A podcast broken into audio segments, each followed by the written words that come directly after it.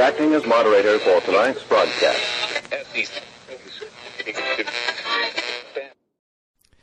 I'm your moderator, Chris Paul. Let's be reasonable. It's Saturday, April 17th, 2021. And with the Derek Chauvin trial coming to an end, and with riot season about to recommence, I figured it would be a good time to revisit an essay I wrote last July and recorded and posted on this podcast on July 24th, 2020, about racial division in America, about the narrative surrounding George Floyd and Breonna Taylor and the Black Lives Matter organization, Antifa, rioting, looting, and the responsibility that the Democrat Party bears in the racial strife we see in America. So here it is. It's called Apocalypse Now. Despite loud and preposterous assertions otherwise, America is not a cruel country. It is not doomed. It is not unjust. It is not unfair. Not one of these generalities describes what still remains the greatest civilization in the history of the world. Despite the undeniable obviousness of these truths, viewed from any perspective other than the utterly blinkered, spectacularly spoiled point of view propagated by our colleges and in our media and entertainment industry. The story of the country as a whole bears no resemblance to the reality experienced by a great many of its individual citizens. This is not an expression of what America is. It's an implacable symptom of a free and open society and an unavoidable downside of our ever advancing yet ever imperfect human nature.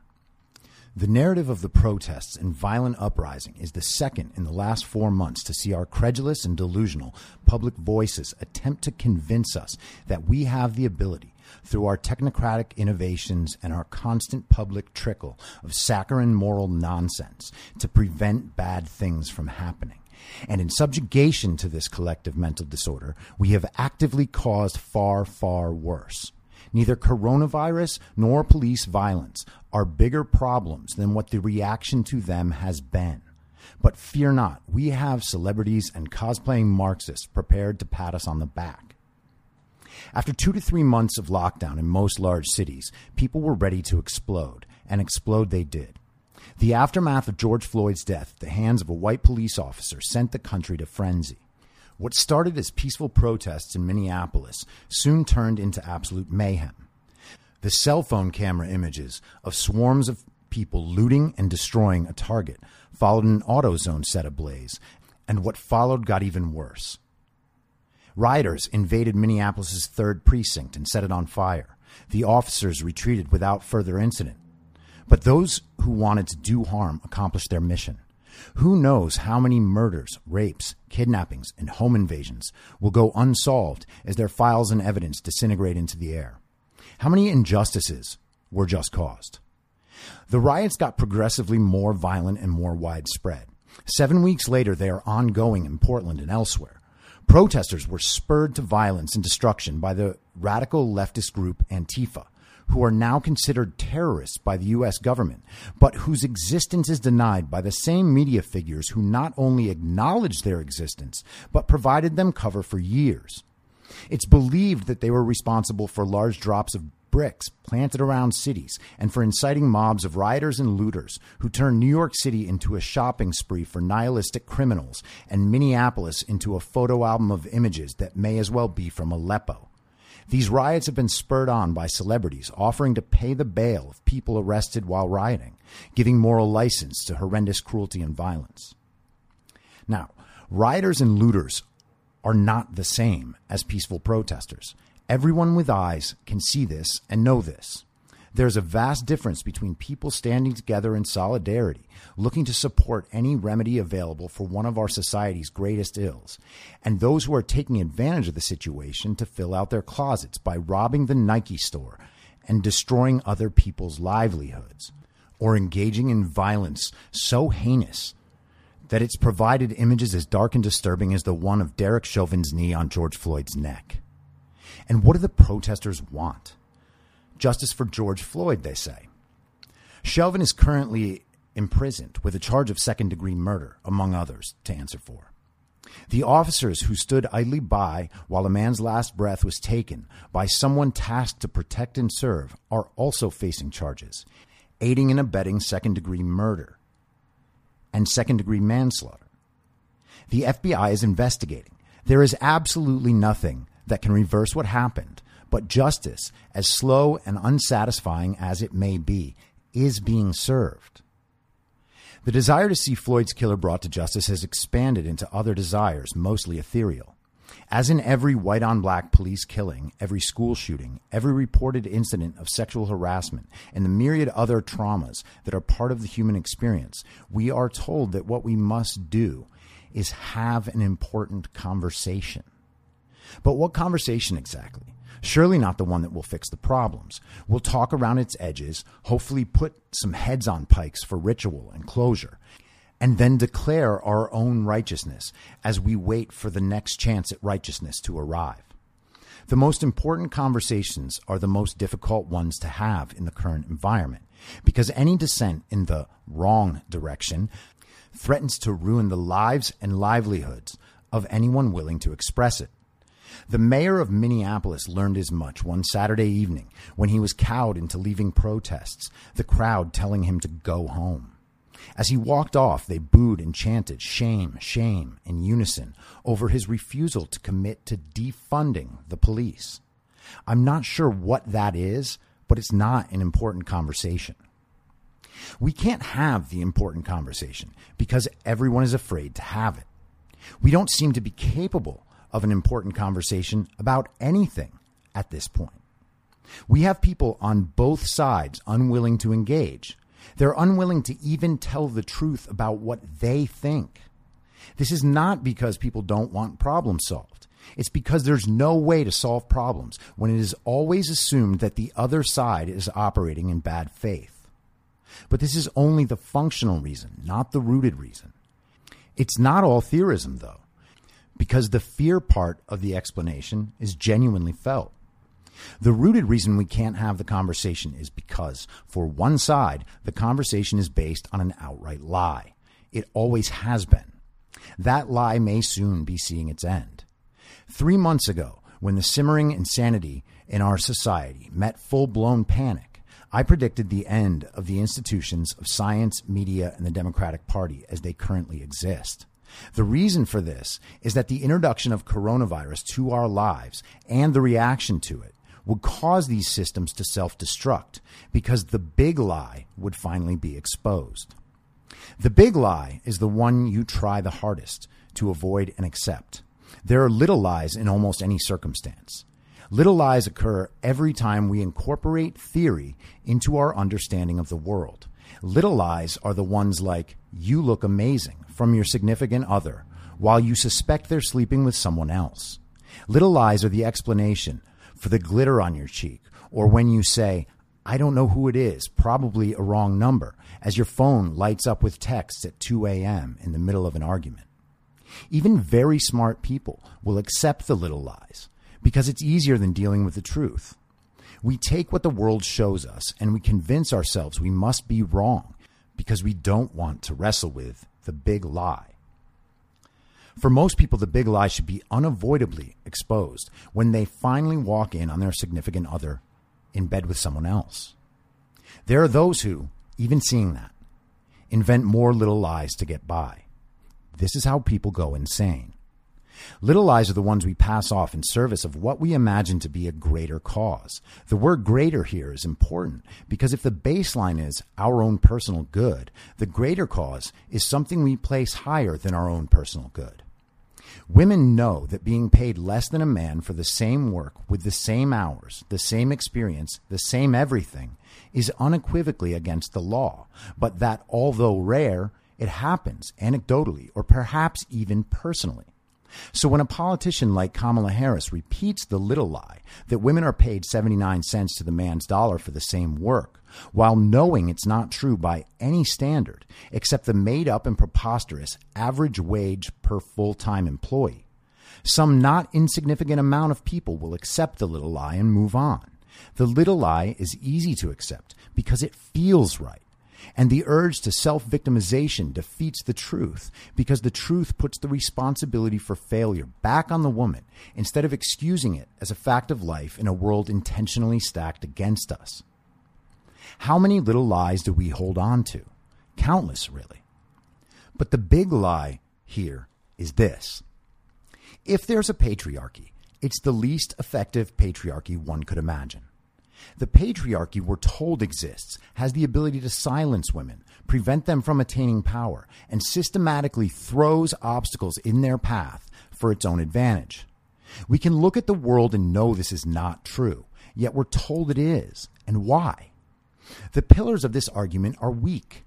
To believe this, we would have to believe that male income is a factor of the patriarchy at its dastardly damnedest, preventing women from achieving their life goals, rather than the fact that the physical work men traditionally performed throughout history had marketplace value and homemaking, while it was as important as paid labor, had little, if any, marketplace value.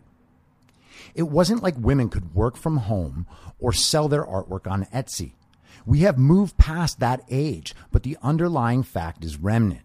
Men toiled in factories and dug themselves into the earth to extract from that toil the sustenance that fed and housed their families, while the women stayed home and tended to houses and children. This wasn't because of male need to dominate women. It was a bargain, a partnership, and a trade off. Men understand this. At least they did when raising a family was a more pressing priority. Men don't see women as rival combatants, as modern feminists see us. The work men did produced goods the society needed, and men were suited to do this work. We still are. Nothing about this truism diminishes women in the slightest. We don't need a review of how not every woman wanted that life, posed as a counterpoint when it's no more than a non sequitur distraction. One of the great distortions of the big lie is the idea that men, by virtue of creating the money flow, somehow have the advantage. We do not. For traditional straight men, nearly every act of life is performed in service of convincing a woman we are enough to grant us the pleasure of her company. Men don't normally buy drinks for women to accost them, despite fourth wave feminism's perpetual moaning. We don't leave conversations when you say you have a boyfriend because we respect a man's ownership of you. We do it because you made it clear that you're committed to someone and you can see we're interested in you. It's genuinely bigoted to assume men are primarily concerned with other men's property. The feminist writers who come up with this platitudinal nonsense quite obviously have never had a conversation with any man who doesn't advertise that he is a feminist, which is how you should realize he's a liar. Their articles are consumed as if they've stumbled upon a great insight. But how could that be? Academic feminists leave high school, head to college for indoctrination, and then shelter themselves in their tiny, boring communities of think-alikes. They demand free food and shelter and income, as if college should continue for everyone indefinitely.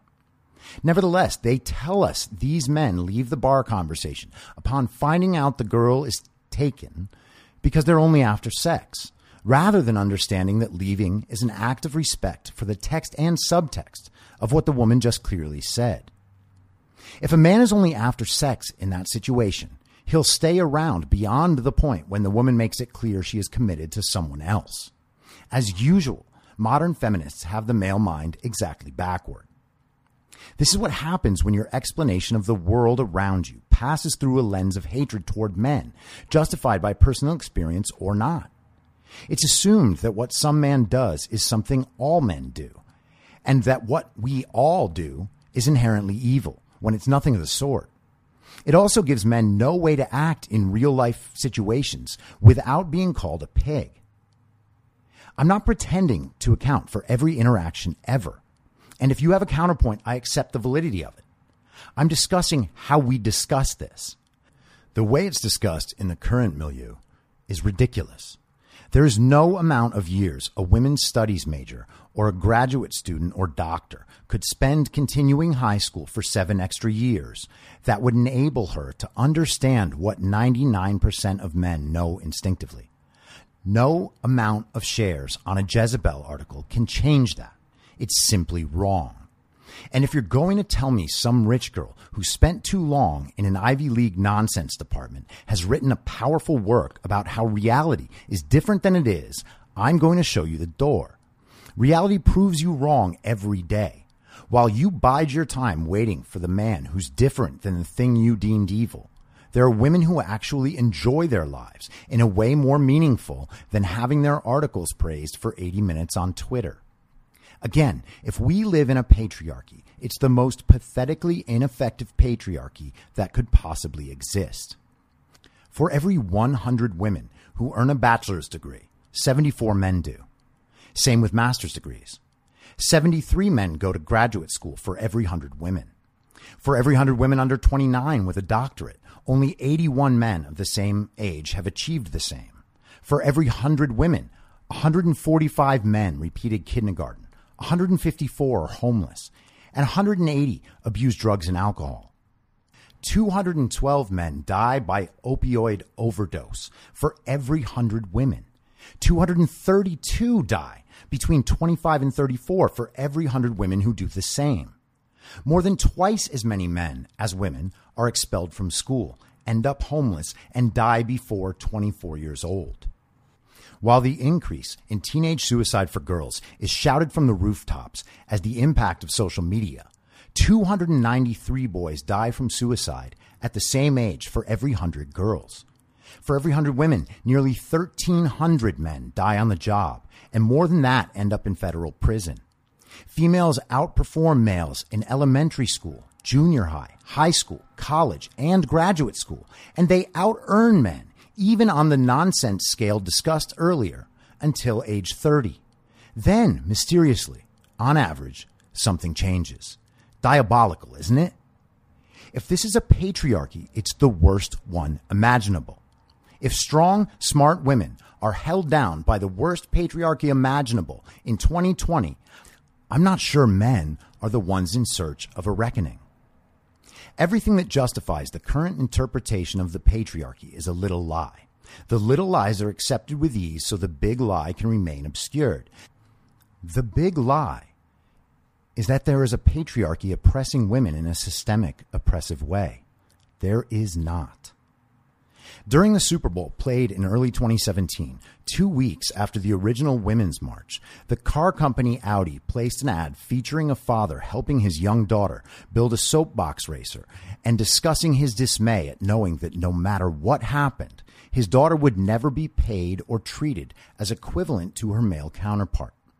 The ad was hailed across Twitter and in feminist blogs for how empowering it was.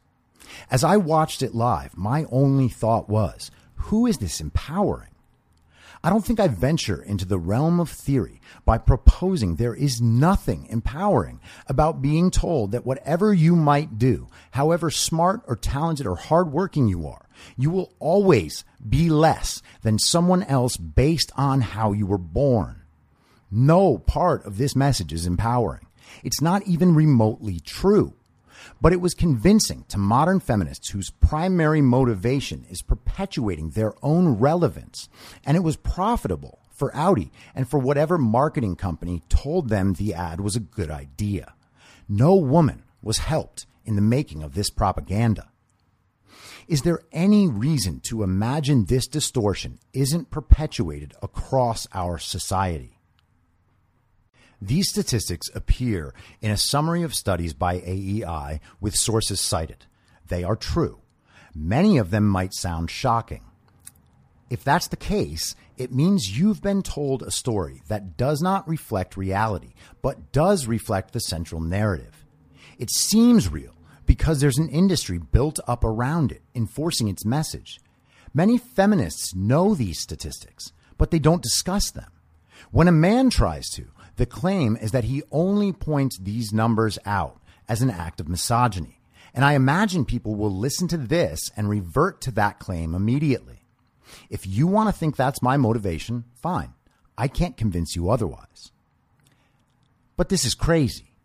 Facts can't be sexist. They're just facts, drawn from the real world and existing as representations of the real world in our thoughts and conversations. They exist among a whole set of facts. My purpose isn't to convince you that men have it worse, and I don't believe we do. The very real fear of man's on average advantage in size and strength, which puts women in perpetual danger around bad men, is an experience men can struggle to understand. That's not to say it can't be understood. Many men have had the experience of being in a physically violent situation with someone whose size or training puts the man at immediate danger of death if he makes the wrong move. And this happens quite a lot. But to be always in danger's presence, men don't share that worry in the same way at all, except perhaps in prison or in terrible neighborhoods or with abusive parents. My purpose is to show you that getting one side of the story is insufficient if you are interested in advancing society. When an incomplete story is compounded with the built in excuse that everyone who differs is doing so out of hatred, the theory is solidified into an inarguable truth. It's strange that something inarguable isn't accepted by everyone, isn't it? Not many people doubt that 2 plus 2 is 4. Not many people doubt that the sun rises in the east. Not many people doubt that if they jump off a building, they will die. These truths are inarguable. That's why no one argues them. This doesn't apply to modern feminist theory. There are mountains of data to support counterarguments.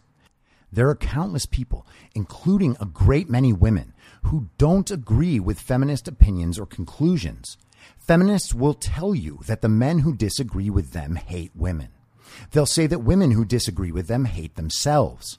They will even eject these women from the sacred council of girl bosses, deeming them no longer women. Once they've recategorized and slandered everyone who disagrees with them, they'll make statements like, all women want the right to choose, while knowing that more women are pro life than pro choice, and a higher percentage of women are pro life than men.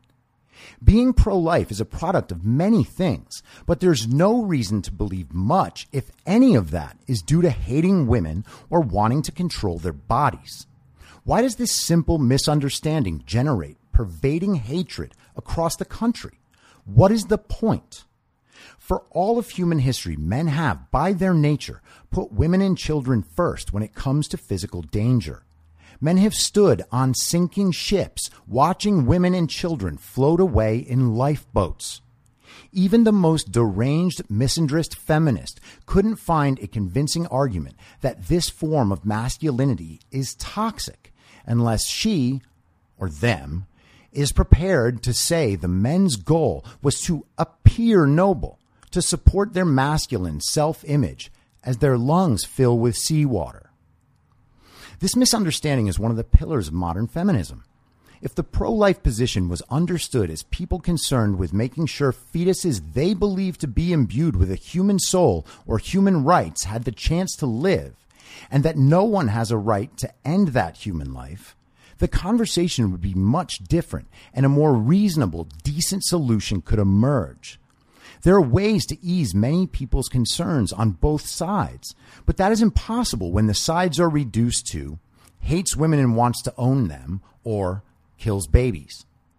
The only reason these viewpoints survive is because they're politically divisive, which makes them politically effective if your strategy is political division. To believe this behavior doesn't exist on the left is to willfully blind oneself to reality. If candidate X is pro life, Democrats can say that he or she hates women. Thus, the Democratic candidate becomes the candidate for the party of women. Similar, race in our country. No one of any sound mind would deny racism exists. It absolutely does. I grew up with it in front of me and have seen it countless times with my own eyes. We're conditioned as humans to understand genuine hate, genuine threat. It's visible in the eyes of every hate filled person. It's tangible. But in common practice now, it's detected by simply connecting random microaggressions with the microaggressor's politics. In the real world, it's detected by the presence of malice. One of them is performative, part of a grasp for power. One is real and relatable. Which do we discuss? The little lie is that every single variable statistical discrepancy between black Americans and white Americans is both produced by racism and proof that racism exists. Anyone arguing otherwise is called racist. Depending on how important the particular part of the narrative that's threatened is, or how famous the transgressor is, punishment is meted out. We are told there is a war on black people in this country. Ending this war is the first demand on the agenda of the Black Lives Matter organization. A war being waged against black Americans by white Americans, they say. This is the stake they've planted in the ground. Ending the war on black people includes items like ending the privatization of police, which is a strange request to make while also calling for police to be defunded and abolished, thereby increasing demand for private police. It includes the end of capital punishment, which is not based on race, and which I'm not opposed to, and the war on black, trans, and gender nonconforming people. I would imagine that the vast majority of straight white men in America will go their entire lives without ever meeting a black trans person. Are we supposed to imagine that straight white men are murdering black trans people at high rates? They're not. But saying it attracts more righteous allies. They want to end the war on black immigrants by reversing the 1996 crime bill that Joe Biden wrote. This is incoherent. Black immigrants are more likely than Americans on average to have a college education. They out earn the American born black population by 30% and are nearly twice as likely to marry. As of 2015, black immigration to the United States had increased 56% since 2000. How is anyone supposed to take the claim that there is a white waged war on black immigrants seriously? If there is a war on black immigrants, someone should tell the black immigrants who are moving here in record numbers and thriving these are facts. My inclusion of them among the overall collection of facts is not racist. Facts cannot be racist. But what if you were only presenting one side of the facts? That would be racist. I agree, it would be. That being true, how could it be racist for me to present these facts unless I'm denying all of the facts on the other side that show for a multiplicity of reasons that native born black Americans are having a worse time of it overall than white Americans. These inequalities are hugely important, not just for the millions of black Americans who are our neighbors and friends, but for the integrity of society as a whole, particularly one built on the idea that every single person is born with equal human value and should be respected as such. As most who highlight the statistics that work against the central narrative are, a great many of them black Americans and black immigrants, I am fully willing to engage the facts on the opposite side. I have no interest in hiding any facts. As noted, that would be racist. But does that happen? Yes, it does. By whom exactly? Throughout the week since George Floyd's death, we have heard the statistic again and again that unarmed black Americans represent a disproportionate number of deaths at the hands of police based on population. That statistic is undoubtedly true. All the numbers show it to be true. This is meant to be proof of a war on black Americans by police. I mean, deaths at the hands of police should be equal, no matter what, right? Would that make any sense? If deaths of black Americans should equal deaths of white Americans at the hands of police as a proportion of population, shouldn't they both be lowered until both reach the proportion of unarmed Asians killed by police? Are we supposed to believe there's an Asian war on white people and that the proof is the statistical difference in deaths per capita at the hands of police? The point isn't to deny the reality that a problem exists, merely to point out that there is at least one other variable, or perhaps many others, that account for statistical discrepancies. To accept at face value the claim that black deaths at the hands of law enforcement officers are due to police being racist white people rests on a series of unproven claims of theory. The first of these is that death at the hands of police is unjustified. While it's easy to say that no police killing is justified, when the topic is explored, very few people will come to that conclusion, and they shouldn't. Should the police not be permitted to shoot a man who's out on parole, just beat his ex girlfriend to death, and starts shooting at the police? Where's the justice if you believe police shouldn't be permitted to shoot to kill? Where is the respect for the life of the police officers, many of whom are not white, who joined the police force to protect people? For almost everyone, this is enough to understand that some police killings are justified. If this makes no sense to you, you don't want reform. You want a different world that does not and cannot exist. Another unproven claim is that police equals white, or that regardless of race, police are enforcing a version of what is now nonsensically called white supremacy, which, unless you're talking about actual white supremacists, is a theoretic claim that does not match reality. Only 35% of the police in America are white. Are we to just imagine that white people are the puppet masters of the majority minority police population? Are we to imagine that all the police department higher ups are white or even male? We know they're not. But surely the mayors who guide police department policy are right wing Republicans, enforcing racist policies throughout police forces under the weight of their ivory thumbs. Also, not the case. Republican mayors govern only 13 out of the nation's 50 largest cities. Who then is perpetuating the white supremacy in police departments? Is it the people of minority ethnicity employed at every level of police operation? Is it Democrats? It has to be one of these to be rooted. Proponents of the little lie would respond that generations of systemic racism have infected the minority police to their core, and that Democrats are being constantly stymied by the Republicans dominating their city councils, state legislatures, and governor's offices, which would be a legitimate point aside from the fact that it's not at all true. But even if these claims were true, they don't save us, as they're both entirely theoretic and have no direct connection to reality. Another theoretic claim is that black Americans are targeted or hunted by police. That is not borne out in the statistics, and even the idea makes no sense in reality. The narrative we receive from our betters is that white cops who are otherwise bored at work drive down into black neighborhoods and try to find semi plausible reasons to end black lives. To believe this, we have to imagine that the dominant cultural class who supplies this narrative is acutely familiar with policing and with urban neighborhoods populated primarily by black Americans where these imaginary hunting expeditions occur. But how many people who've been in police families or grew up in high crime urban environments are we supposed to imagine inhabit the newsroom of the New York Times or the development offices of major Hollywood studios or the executive board of Twitter or Google? If you consider the possibility that it might be zero for even a second, you realize how quickly the narrative begins to fall apart.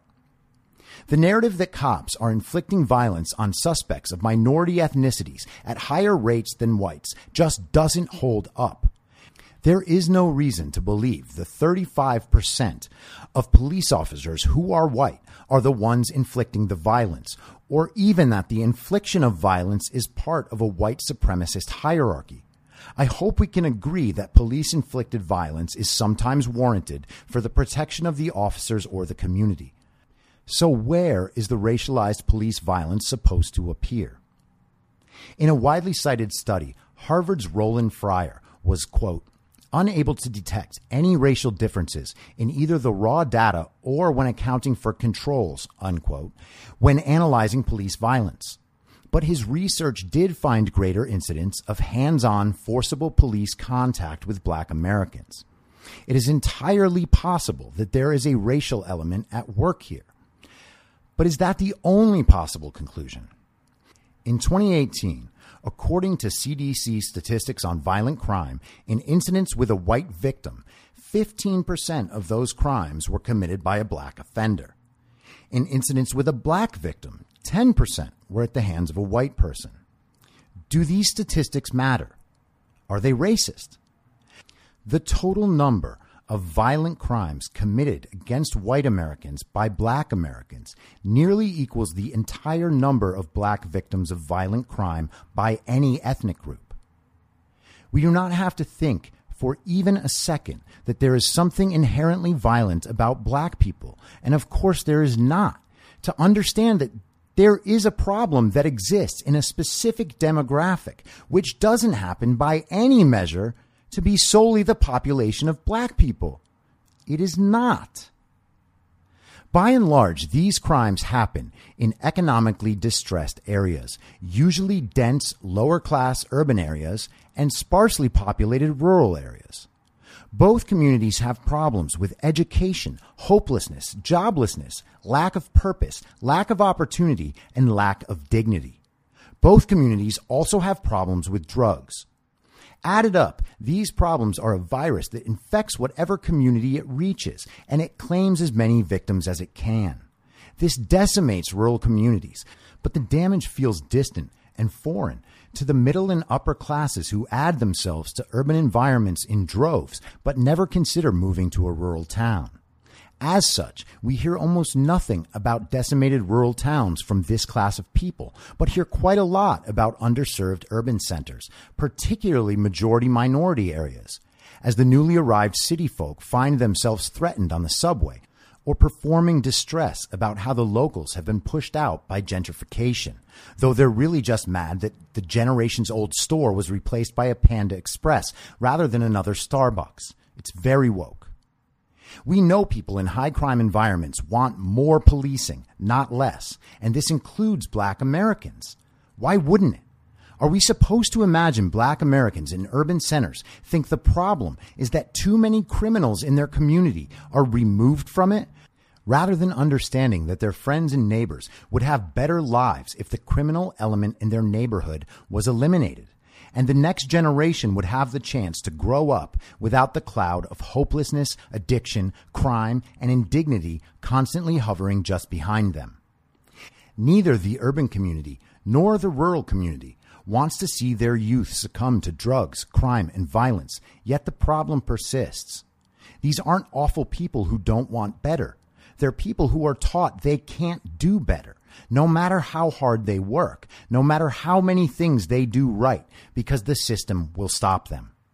This has been the theme for decades. The same is true of women's rights and gay rights.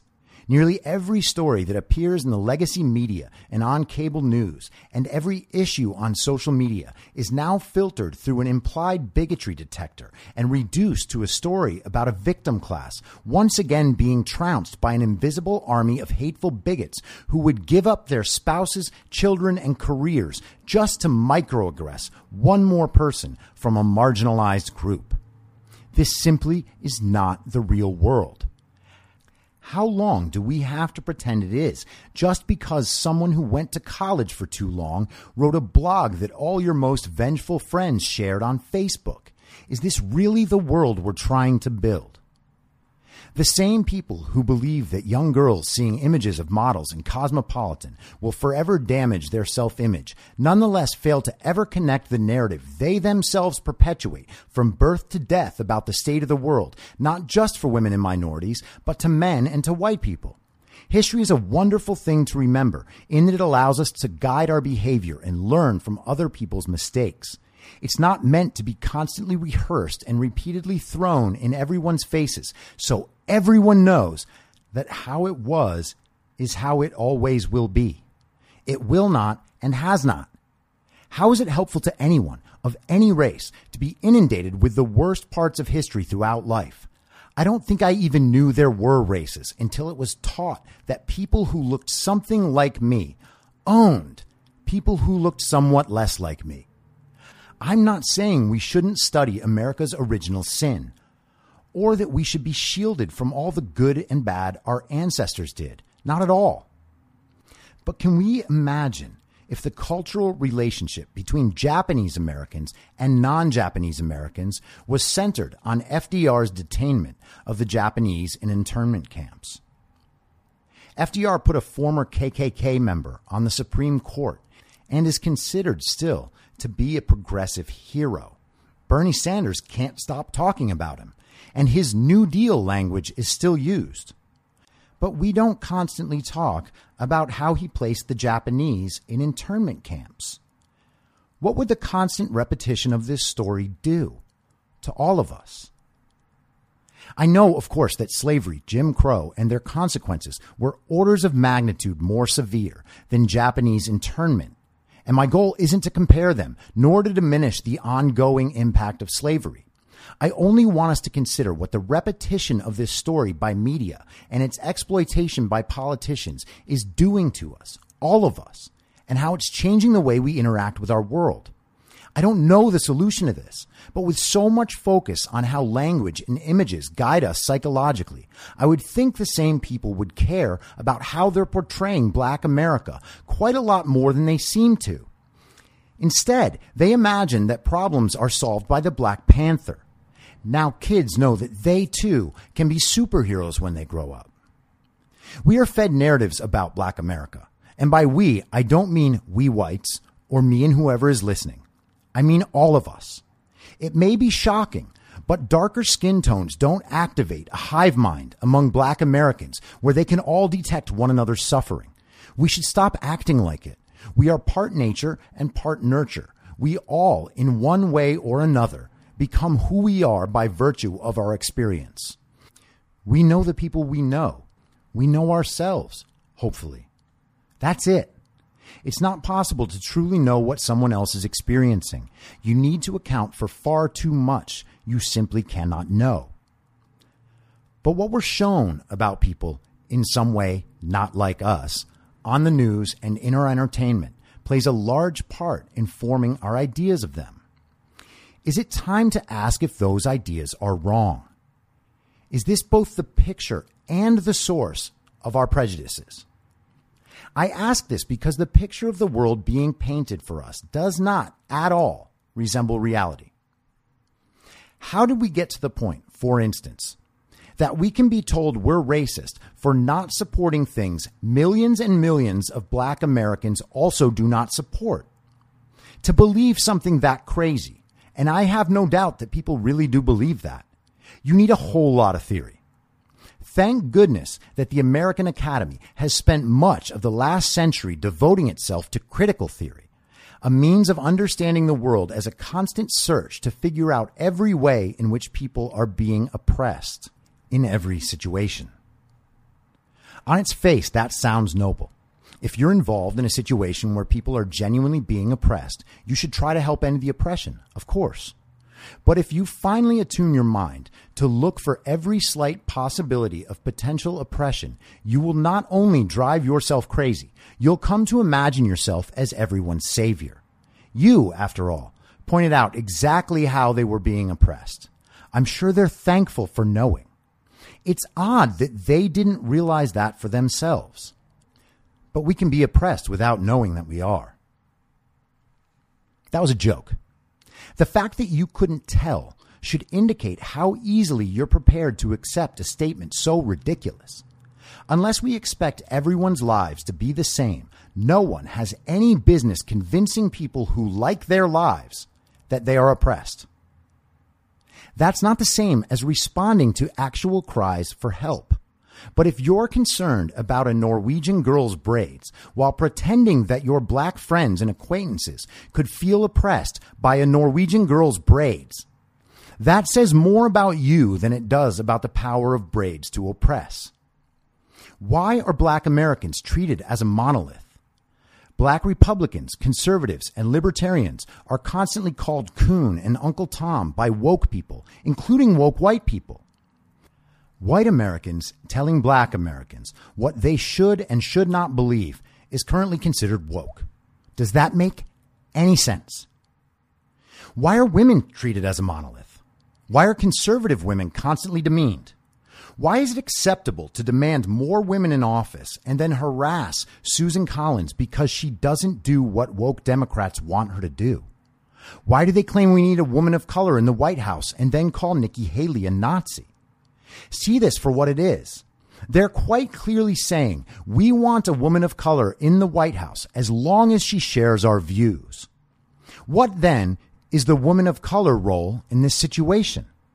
What they're actually asking for is to promote to power someone who represents their political ambition, and they're more than happy to play race or gender games to accomplish this. Consider, it's been accepted for as long as I've been alive that the first presidential level decision a candidate makes is the choosing of a running mate. Joe Biden is 77 years old and in obvious cognitive decline. He has virtually no position on anything and no purpose other than not being Trump.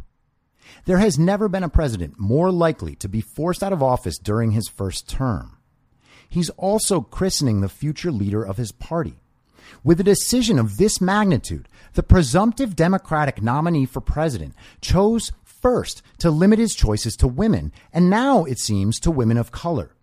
It might well be the case that a woman of color is the best choice, but declaring that your first priorities in choosing a running mate are gender and race gives no one reason to believe the best choice is being made. These declarations were made before vetting candidates. This is profoundly irresponsible, and it is tokenism. Barack Obama won the presidency already. The country knows a black American can hold the highest office in the land. By narrowing the search to women of color, Biden has introduced doubt into his choice. Why would you put what could be the first woman of color in the position of being chosen for her race and gender before her ability to lead or her ability to help the party win? This is blatant and pathetic pandering to Americans of color and women, assuming that they will vote based on the color of someone's skin and what they think of a candidate's genitals. This may be progressive. It's not progress. This isn't simply an unusual observation. This is the norm for the modern Democratic Party. By erasing women and black Americans who disagree with them, the party speaks with one voice to and for the people they pretend to represent. Democrats depend on the votes of black Americans and women. The Democratic wins to prove this are everywhere. If you were to imagine the simplest possible way to win someone's vote without ever doing anything for them, you could find scant better options than telling them the other side hates you and we know how to fix all your problems. Part of the defund the police campaign rests on the idea that money from police departments will be rerouted to social services, thereby creating the crime free utopia they envision, with Banksy's flower thrower launching Molotov cocktails of love at underserved communities. But we must ask if social services could work, shouldn't they have worked by now? Many of our biggest cities aren't just run by Democrats now, they've been run by Democrats for decades. Los Angeles hasn't had a Republican mayor for 19 years. Chicago's more like 60. Illinois is a deep blue state. Chicago currently has the country's most rampant gun violence and is a constant font of corruption and misgovernment. Are we to imagine these problems are caused by Republicans and their programs? How is this even possible? Who's stopping these mayors? Certainly not the governors, not the city councils. How can this be a Republican problem? How can this be a problem with conservative political philosophy? The common refrain, as always, is that these initiatives haven't yet received enough money. Really? How did the price of homeless housing units promised by California's Proposition HHH go from $140,000 per unit to $700,000 per unit? While 40% of that budget is going to consultants to advise builders on how to navigate the impenetrable building codes that the same government was responsible for implementing. $700,000 can buy a mansion in most parts of this country, yet it can't get an apartment for a homeless person built in three years. Is this Republican graft and corruption? No. We have gone from being Democrats because the party aligns with our values to aligning our values in accordance with the Democratic Party. This is dangerous. And what are the values progressives now profess? They are all aligned on every single cause. Their solutions are the same, no matter the problem. This cannot work, particularly when their suggestion has always led to ruin. Their suggestion is not new or innovative. It is simply socialism. Compare the Black Lives Matter agenda to the Women's March agenda. Compare both to the Green New Deal agenda. All of these documents cross over in nearly every way. Joining the battle, the United Teachers of Los Angeles. The union released its demands for reopening post COVID. Among these, Medicare for all, defunding the police, solving housing scarcity, banning charter schools, procuring federal funding, and providing financial support for undocumented immigrants. Which of these is related to returning from COVID? Medicare for all, you might say. Then again, Things didn't go so well in Italy and many other countries with government run healthcare. The rest of their demands have nothing to do with teachers returning to their jobs, even tangentially. The explanation? Normal wasn't working before. The document reads like a social justice hostage letter. The teachers' unions are among Democrats' most powerful and necessary political allies. In many cases, they're in the business of creating new Democrats so the system can perpetuate itself. Once again, they name potential victim classes, children who essentially do not get sick, and older teachers. But why are these truly essential employees any different than grocery store cashiers? There's no age limit for grocery store employees. They manage getting to work. The supposed victims are put forth as a clinching argument for any policy proposal because what kind of nice person doesn't want to help the victims? There are so many. Black Americans, victims. Women, victims. Kids and teachers, victims. Animals, our children, us, fishes, trees, fuzzy kittens. All victims of climate doom. And wouldn't you know it, all of those victims are saved by the same solution give them money, let the government and the experts make our choices and tell us the parameters for our lives and behaviors and enforce everything through shame, derision, and holding our jobs and lives for ransom when and if we fall out of line. There is no excuse for championing all causes at all times with the same exact policies to solve them all. That is not problem solving. It is ideology. For socialism to be the answer to every issue, every issue would have to be simple. Shall we pretend race is a simple issue? Healthcare? The environment? Of course not. So why are we being told the solution is always more government programs? More people being made dependent on government programs is not only financially unsustainable, it is spiritually unsustainable constantly enforcing the idea that people cannot fix their own situations because they're not able to compete in a world where equality isn't manufactured for them is the same as telling them they can't compete in the world, period. This message is demeaning and undignified. It's cruel to constantly reinforce this idea, but it persists. It's repeated constantly. Some facts about Black Lives Matter, the organization. Donations to Black Lives Matter are processed through a democratic donation platform called Act Blue. Act Blue processes donations for Democratic candidates and causes. I donated to quite a few Democratic candidates in the primary cycle via Act Blue, hoping that people like Pete Buttigieg, Tulsi Gabbard, Steve Bullock, Michael Bennet, Andrew Yang, and Amy Klobuchar would continue to appear on future debate stages. I didn't and don't love any of those candidates, but I wanted someone competent facing Donald Trump, but most definitely not Bernie Sanders. I do not believe the process produced that. Act Blue is intimately tied to the Democratic Party. While the overboard claim that Black Lives Matter donations go to the DNC is probably false, it still says quite a lot about where their priorities are aligned. The movement is, apparently, about black lives from a far left perspective. The message is clear. Voting Democrat is helping black Americans. Not voting Democrat is racist. The Black Lives Matter platform matches the platform set forth by the Women's March, the Green New Deal, the Democratic Party, and now teachers' unions as bargaining leverage for reopening schools. Is Black Lives Matter an organization built for protecting black Americans? No. It is an organization that is trying to help the Democratic Party win elections by co opting the cause of racial justice and exploiting a societal problem and millions of Americans selected for by skin color. Black Lives Matter has not commented on this. People have adopted the retort that Republicans also have a similar donation platform, Win Red. This is true.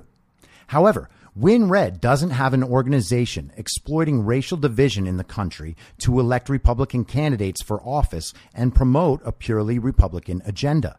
The left is doing all of this in the interest of making the country more socialist. This is not quote unquote red baiting.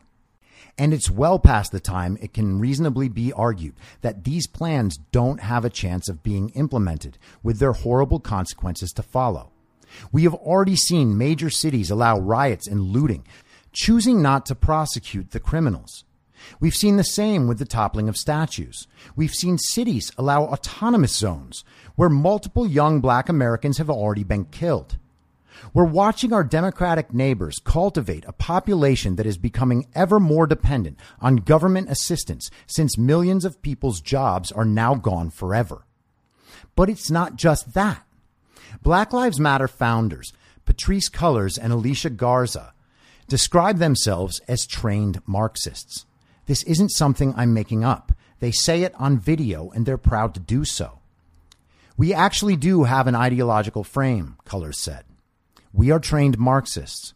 We are super versed on, sort of, ideological theories. Their agenda is specifically and unabashedly Marxist. They're not hiding from it. They have had the elimination of the nuclear family in their platform. The nuclear family is quite literally the biggest determinant of future success. Making all the same logical errors they make in the police violence discussion, Black Lives Matter has decided that since more white families stay nuclear, the discrepancy indicates racism. Returning to their funding for a moment, Black Lives Matter is a nonprofit who uses a company called Thousand Currents as a fiscal sponsor. They claim to provide legal and administrative framework for the Black Lives Matter organization. They are also tax exempt. So they hold Black Lives Matter's finances, enabling Black Lives Matter to avoid taxes and keep their financial records quiet. FactCheck.org exploited the issue and says Black Lives Matter, via Thousand Currents, spends 46% of its budget on consultant fees and a quarter of its budget on salaries, benefits, and payroll taxes. Thousand Currents says Black Lives Matter money is focused on grassroots organizing grassroots organizing for black lives? If this was about black lives, Black Lives Matter would have an agenda of well thought out, meaningful legislative changes that they could lobby Congress to pass rather than grassroots organizing, which is primarily effective in vote gathering and isn't something that begins to get results on any short time frame. The organization has been around for seven years and it's still focused on grassroots organizing. Did they pass criminal justice reform? No. Trump signed an executive order. Did they do police reform? No. Democrats refused to debate Senator Tim Scott's bill, and no one has heard about police reform legislation, or George Floyd for that matter, in weeks. Black Lives Matter has had accomplishments, but they've been few and far between. They've been most active in 2016 and 2020. Could this be a coincidence? Yes. Is it? The organization becomes the center of the conversation whenever a certain type of video of police violence is captured and goes viral. but not every video. Tony Timpa, a white man, was restrained and died in the same way as George Floyd, with an officer kneeling on his back. For 14 minutes. He pleaded for help 30 times and repeated, You're to kill me again and again. Officers then joked about how he was out cold. Virtually no one has seen this video, though it happened in 2016. If the issue was police violence, the lack of accountability, or violent tactics used by police, wouldn't it make more sense to show people all the instances of police violence and convince as many people as possible that this was a dire problem in need of an immediate solution? It should not go unmentioned that Timpa called 911 on himself, saying that he was schizophrenic and off his meds and that he was afraid and needed help. But we were not shown Tony Timpa. We were shown George Floyd. Was George Floyd a victim of racism? Perhaps, but perhaps not. According to the transcripts from the body cameras on the officers, Floyd was saying he can't breathe before he was even on the ground. In fact, he specifically asked to go on the ground. The officers discuss potential drug use and a condition called excited delirium. None of this is to suggest that the use of force was proper or warranted. But until that point, the police response is not out of line with the Minneapolis Police Department's position on excited delirium and how to respond. This could create major problems in successfully prosecuting Derek Chauvin, especially considering that Minnesota Attorney General Keith Ellison chose to pursue second degree murder charges for Chauvin, making the case more difficult to win. Keith Ellison, for what it's worth, has proudly shown off the book Antifa, the Anti Fascist Handbook. Like many Democratic colleagues and media outlets, he not only tolerates Antifa, he supports them. He also has credible domestic abuse allegations from a former girlfriend. He has served as the second in command of the Democratic National Committee. He entered politics under the tutelage of Erwin Marquit, a prominent Minnesota communist. Again, this is not red baiting. Marquardt ran for governor of Minnesota as a candidate of the Communist Party in 1974 and has a long relationship with Louis Farrakhan, purveyor of shocking anti Semitism, who's publicly compared Jews to termites as recently as 2018. This is not conspiracy or rumor. This is widely reported, and the Washington Post has fact checked Ellison's claim that he has disavowed Farrakhan, rating it four Pinocchios. I'd be less inclined to worry about this if I didn't think there was a fairly good chance that Chauvin will be acquitted and that the response is a potential all out race war. The country is primed for it, especially if Trump is reelected for a second term and the media stays their current course. Returning to the Black Lives Matter organization, as the vice chair of the board of directors at their fiscal sponsor Thousand Currents sits a woman named Susan Rosenberg. Rosenberg was a revolutionary domestic terrorist 40 years ago in the May 19th Communist Organization. They worked with the Black Liberation Army.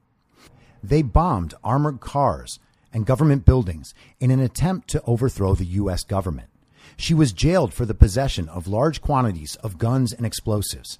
She spent 16 years in prison before Bill Clinton pardoned her on his final day in office. I encourage you to look her up and not take my word for it people will tell you that this is irrelevant information because only right wingers care about it, or whatever they choose to call people, so they can invalidate the things those people say.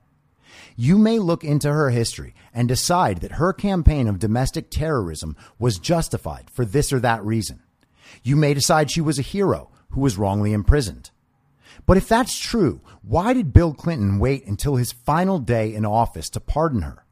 If she was a wrongly imprisoned hero, he should have told the country so and pardoned her on his first day in office.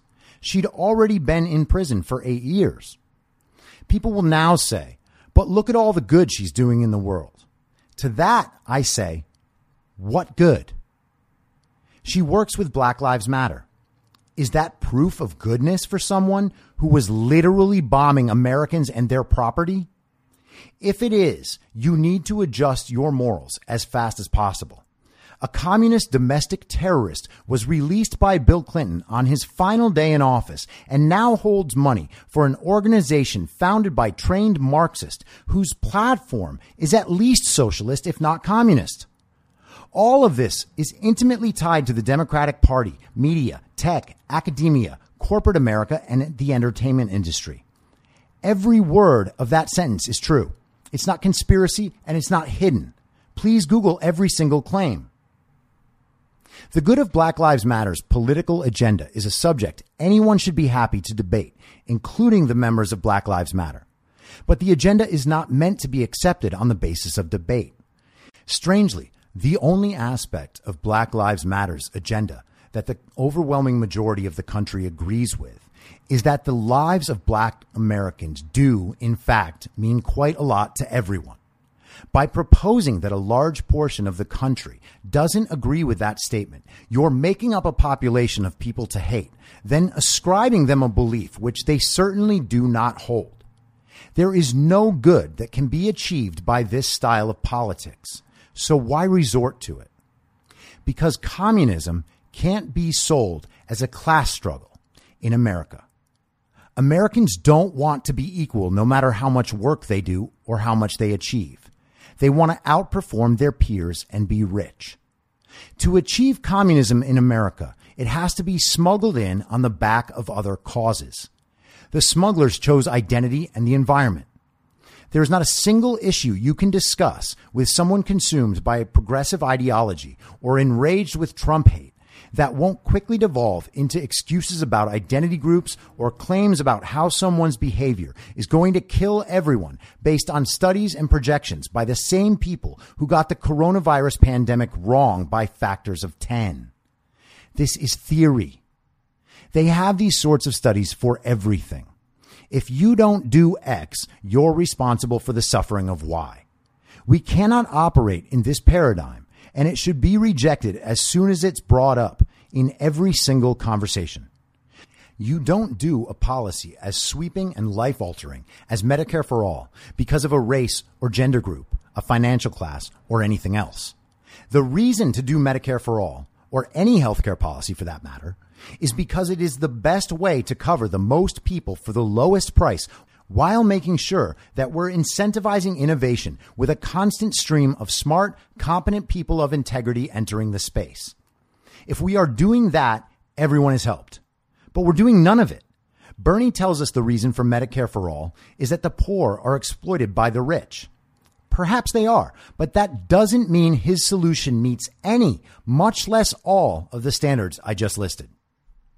Who exactly decided that black Americans want communism. In many ways, black Americans are more conservative than white Americans and care far less about political correctness. In fact, surveys indicate that no one is more concerned with political correctness than white Americans, and it's not close. A morning consult poll taken in February for Black History Month found only 30% of black Americans want the country to move more towards socialism than capitalism. They also don't align with the left's agenda on social issues. In an interview that appeared in The Root from 2011, Don Lemon, one of the most severely woke people on the planet, was asked if the black community was homophobic. His answer was an emphatic yes. He said, quote, in black culture and similar in Latino and other minority cultures, it's the worst thing you can do as a man. In both cultures, you have to be a man, and they equate being gay with not being a man. We are told continuously that there is a group of people who can be racist, sexist, and homophobic, and the designation is demarcated by an imbalance of power.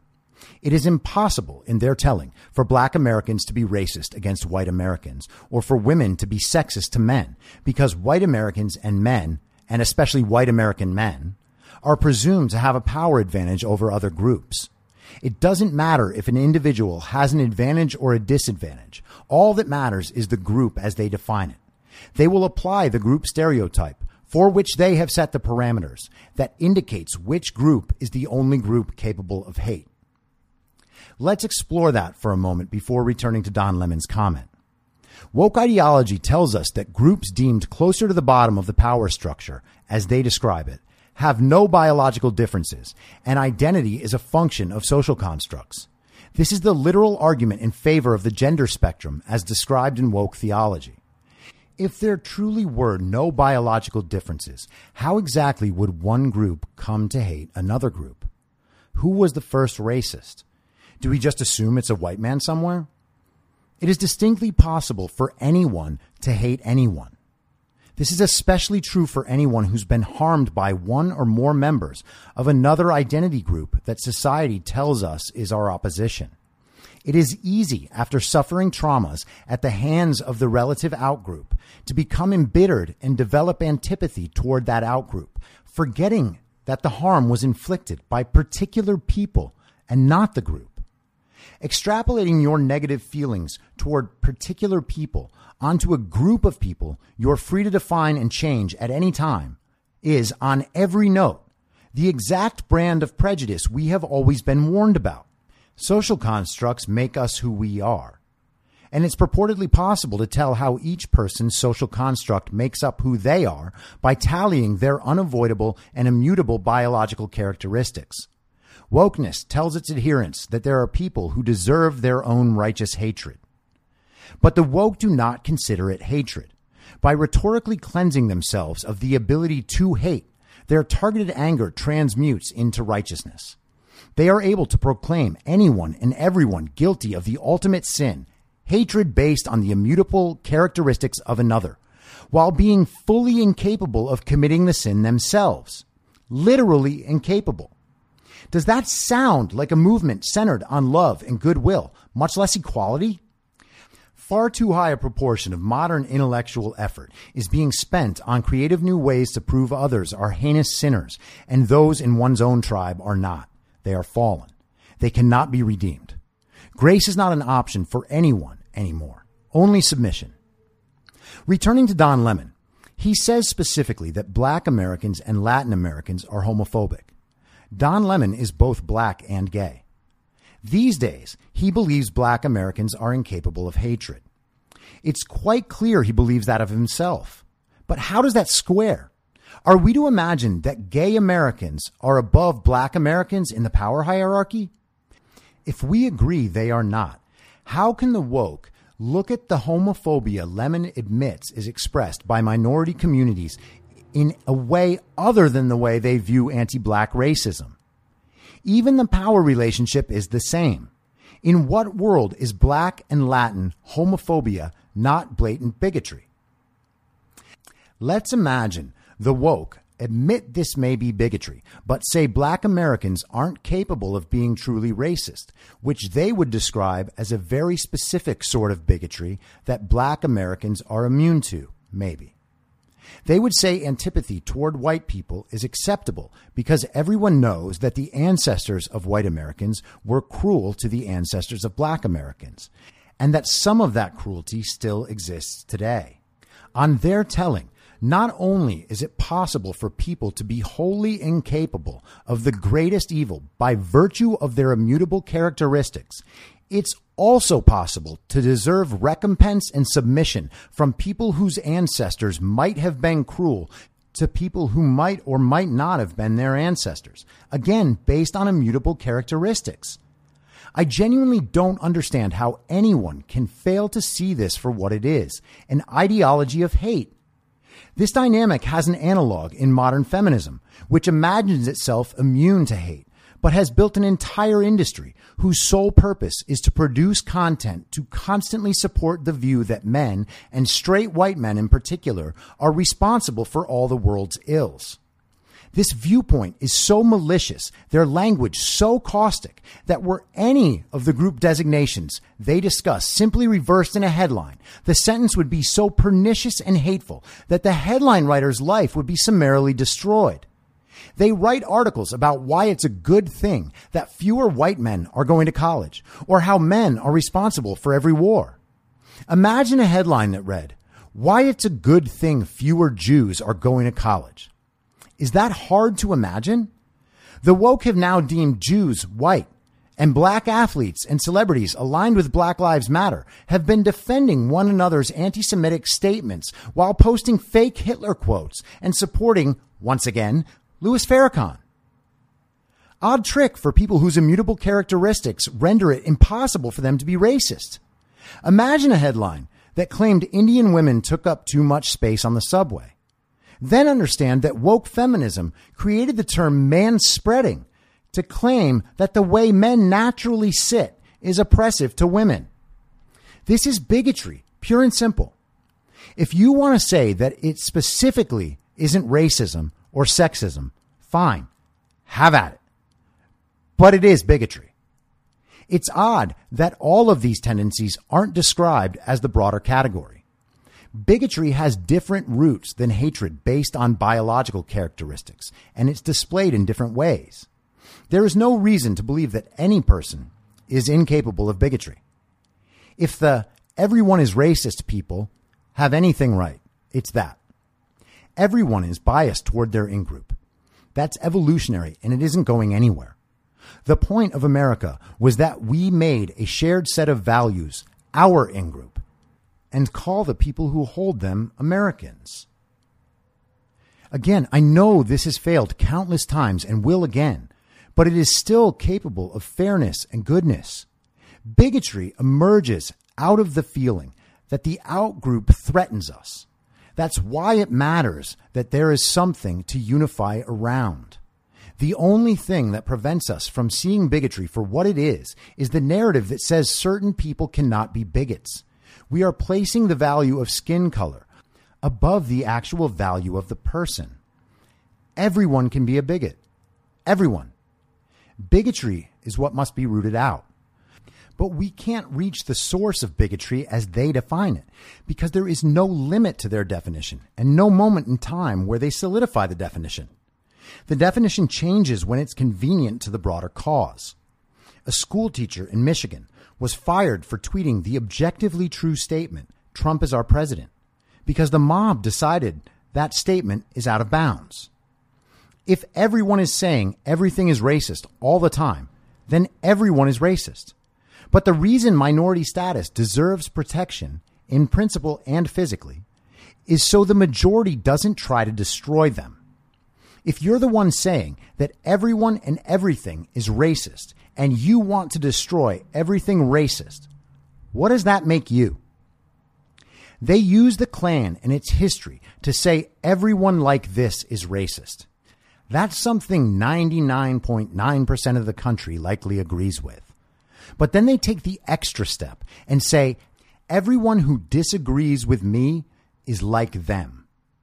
That is, quite literally, besmirching the entire set of people who don't agree with them, portraying these people as basically supportive of the KKK. If I say affirmative action could have its drawbacks and someone accuses me of helping the Klan achieve its ends, that someone is a malicious, bad person. They certainly don't care about the issue being discussed. If at the first note of disagreement, their response is to immediately try to link me to the vilest people that have ever walked the earth. Perhaps what's so oppressive is everyone having to be reminded of racism every 10 seconds. Responding that black Americans are reminded of racism at all times by virtue of their being black, no. You're making my point. Society can't escape from this pernicious evil that has driven us apart for centuries because of people who make race the center of life. The woke Taliban doesn't want to help you out of oppression. They want you to destroy your enemies as they define them and on their behalf. What's more oppressive? Understanding that racism still exists while knowing that good hearted Americans outnumber the racists a million times over, and you're going to have a great day if you go try hard?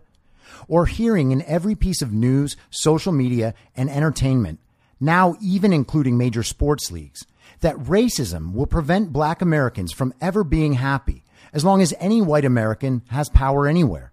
This is a deranged sickness. Bringing up identity groups and oppression is now the response from the old guard to every disagreement. The left relies on someone else's victimhood to make their points. If I say that tent cities full of homeless people are a disgrace and something should be done about them rather than letting the problem fester and grow for a decade. That does not make me racist or in opposition to the less fortunate. If I think Medicare for all is a bad idea, that doesn't mean I want to see poor people die. Server farms that store your million selfies, videos, and random thoughts are a massive drain on energy and a source of pollution.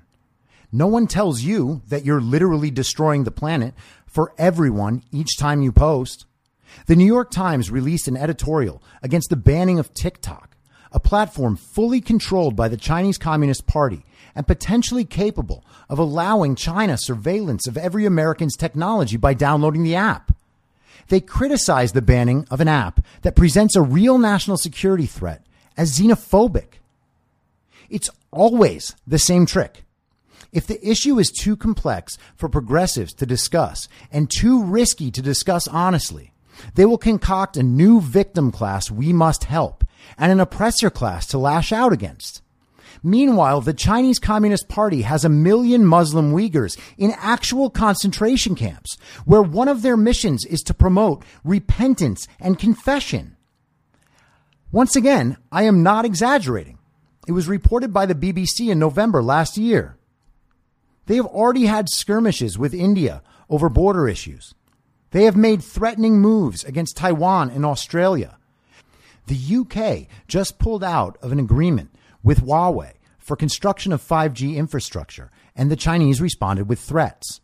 We're told that any American pushback against China and Trump saying the China virus are racist. Really? Isn't it the job of the media to be constructing this story for you instead of me?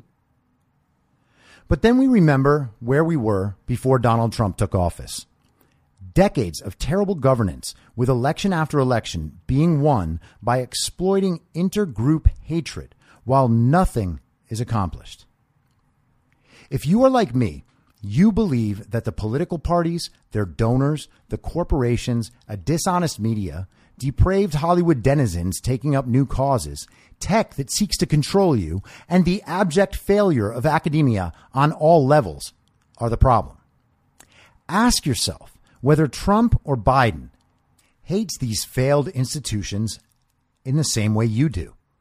All of these old guard institutions have failed America and its people.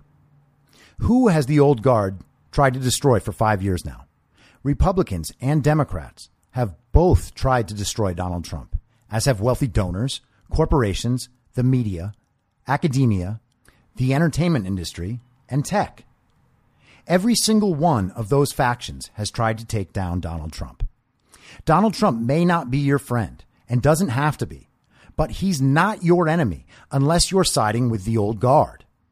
Assume for a second that everything Trump does is in service of dismantling the old guard's control over American life. Listen to him with this in mind. You might be surprised about how different he sounds. America has been beset by horrendous government for most of the last five decades. Donald Trump was not a part of that, though he profited from it. What we have in Trump is not one corruption replacing another corruption. What we have is a rich, bombastic jerk who believes that the old guard is destroying America. Normal people on the left and right agree with that idea. Donald Trump is the first person in a generation in the American political arena to actually say the things that need said to open the conversations that need to be had. Of course, the old guard would try to destroy him. The problem is not Donald Trump. The problem is political parties, media, tech, academia, entertainment, donors, and the corporations all working together to shape American life in a way that does not serve the American people.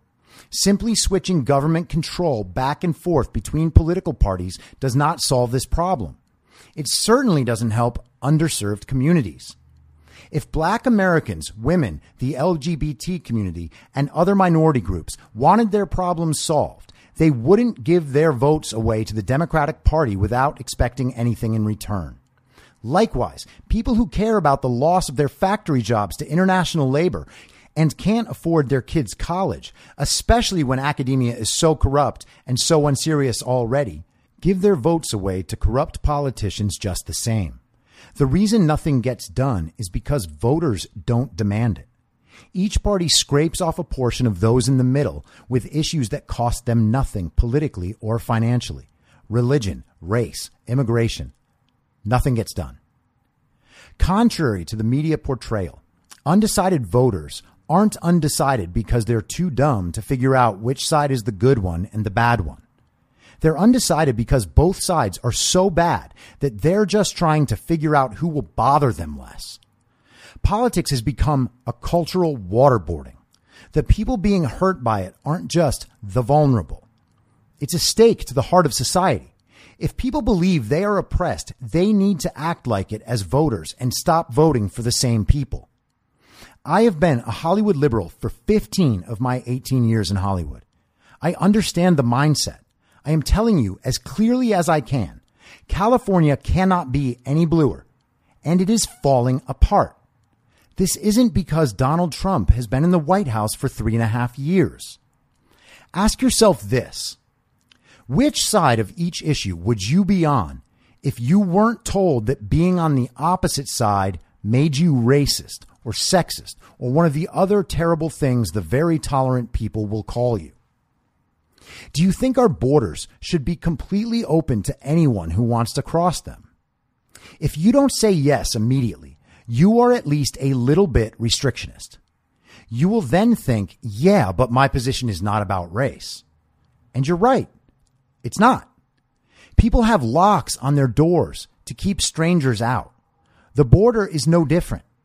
Our celebrities and the politicians who make decisions about the border live in neighborhoods that are literally gated so you can't enter.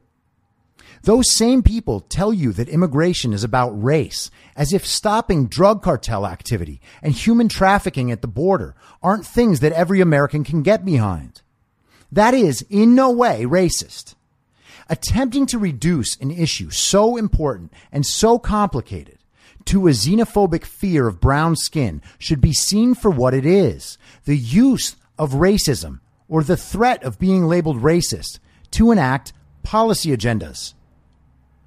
What is the worst thing to be called in America? I would suggest it's pedophile, with rapist, then racist just behind.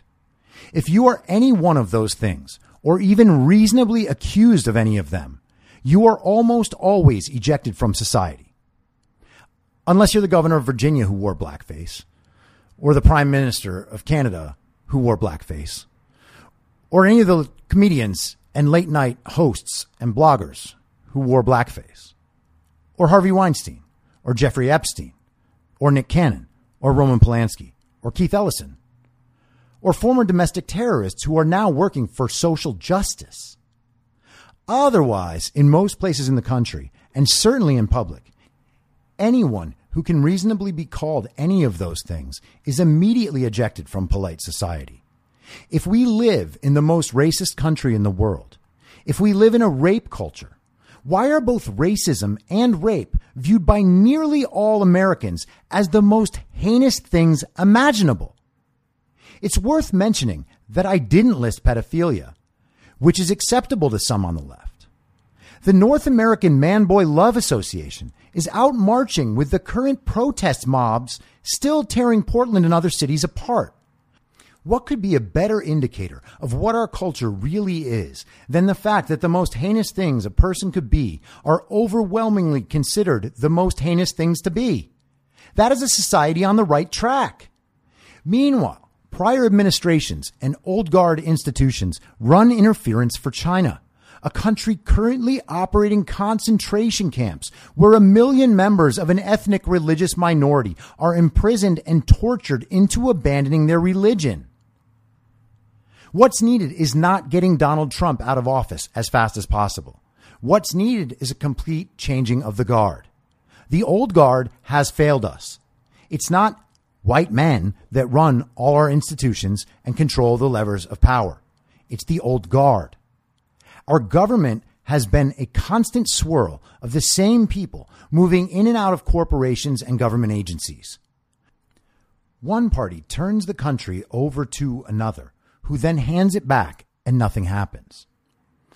Until black Americans, women, the LGBT community, and other minorities stop giving their vote away to the Democratic Party for nothing, the old guard will not change and cannot change. The same is true for rural white Americans and evangelicals as long as they automatically give their vote to Republicans. California is blue, so my vote doesn't matter, they say. New York is blue, so it doesn't matter. Alabama is racist, so forget them. People in Florida are all stupid and we don't care about them. These are incredibly destructive narratives. They tear at the fabric of the country and at any hope of proceeding beyond centuries old grievances, no matter how legitimate. The old guard does not serve the people because it doesn't have to. Its power is unchallenged. Technology and globalization have compounded the problem. The old guard works for no one. It doesn't have to. Donald Trump has spent five years holding a mirror up to the old guard. They treat him as the enemy because he is, in fact, their enemy. Insofar as the people have enemies, I can think of few more deserving than the failed old guard institutions. As I said in April, these institutions may well be at their end, at least in their current form. The abstractions will still exist. We'll still have media. It just will not be the same. It will decentralize into independent journalists around the country who prove through their work and diligence that they are trustworthy. People will pay them directly for what they do. This has already started with fantastic journalists like Matt Taibbi, who is doing astounding work for his personal subscribers. If he gets even a few thousand subscribers at $5 a month, he will likely make more than he earned as a writer for Rolling Stone. When all the journalistic talent in the world does this, what use will tired old media institutions have? The online community and each reporter's peers will fact check them and challenge their arguments. The middleman, the publisher, has seen their usefulness come to an end. The New York Times is getting into scripted entertainment. They plan to produce television shows. Does that sound to you like a content provider or the state institution that we grew up depending on for the truth? It is time to realize that the story, as we've been told it, about the most important elements of American life is wrong and perniciously so. People accept the fact that the Democratic Party is every bit as tied to corporate America as Republicans are. That's an easy sell. Bernie Sanders made an entire campaign out of it. No one doubts that the media and academia and entertainment and tech all favor Democrats. There is no time in the last 20 years it has been otherwise. The reason Democrats under 45 stay with the party has nothing to do with the party's policies. It's the fully accepted notion that the Republican Party is the party of bigots. They hate women and minorities and gay people and immigrants and everyone, or so the story goes. Yet there exist black Americans who are Republican. There exist gay Americans who are Republican. There are women who are Republicans. If conservatives hated women, why do they care so much about the nuclear family? Which party's goals enable the creation of a society where children are born to single parents, forced to grow up in state run daycare, taught by state run schools, and then told they have no hope of leaving their station in life because the racists and sexists will stop them? The narrative that conservatism is bigoted is a game played to take power by exploiting the deepest pains of the voters. I often think of bigotry as bullying. The point of making fun of someone's weight or hair or clothes or height or breasts or glasses or intelligence isn't to express your hatred of glasses or height. The point is to strike right at the heart of what causes the person being bullied the most pain. Bullies will single out the one thing about you that makes you the most insecure, something you can't change, and they will never let you forget it. That's not somehow morally good when it's flipped around on a white person whose family wasn't even in America until the middle of the 20th century. This applies in all directions. We all run into bullies throughout our lives. It's important not to personalize the bully's behavior categorize the bully by features of their identity, and then center your life around thinking everyone who matches that identity grouping is also a bully. I'm not pretending this is easy for people who've been truly abused. Some people require years of therapy or one day of psychedelics to deal with these deep seated problems. But it's important to try. Instead, we're afflicted with the insidious intellectual work of people who went to college for too long, ostensibly learning how to stop racism and sexism, while somehow managing to increase it everywhere and drive people apart. In White Fragility, author Robin DiAngelo, a $6,000 per hour corporate consultant who teaches the employees of successful corporations how to act so no one gets sued, tells us that our whiteness means we are hateful by nature and that we must reestablish a white identity around constantly being anti racist. DiAngelo recalls finding herself recognizing her own constant racist thoughts, and now she teaches others how to not be racist, failing to realize that not being racist is the default state. We should find it odd that people who try to convince us that biological sex and height are social constructs believe that race is essential. I must have missed the point where, in the shambolic historical fiction of the 1619 Project, having white identity was a good idea. Then again, 1619 writer Nicole Hannah-Jones told the world that the riots aren't actually violence because only objects were being destroyed. Aside from the bald faced ridiculousness of that claim, as there were more than a few murders and assaults in the mix of arson, vandalism, looting, destroyed statues, and downright mayhem, Many of those objects represented people's life's work. The stores destroyed in Chicago aren't simply going to cost some rich corporation. They're going to cost the franchise owner, the store's employees who no longer have jobs, and everyone in the community who gets their food and their medications at these stores. Rundown urban neighborhoods are already lacking resources. The mayhem their mayors and governors have allowed compounds every one of these problems. And what was gained? More black lives are regularly lost in a weekend in Chicago than in all the killings by police of unarmed black Americans last year. Where exactly is the social justice? Ibram X. Kendi tells us flat out that the state of no racism cannot exist. You're either racist or anti racist. Kendi compares racism to a cancer that will not just go away simply by ignoring it. This is an awful analogy, but it is also the claim that anchors his belief that racism is intractable and everlasting. He imagines that racism is currently spreading through the body politic, when by every imaginable measure, this cancer is, or was, quite clearly in remission. He calls capitalism essentially racist he believes we all must choose a side, racist or anti racist. The amount of stereotype thinking at work in these books is staggering.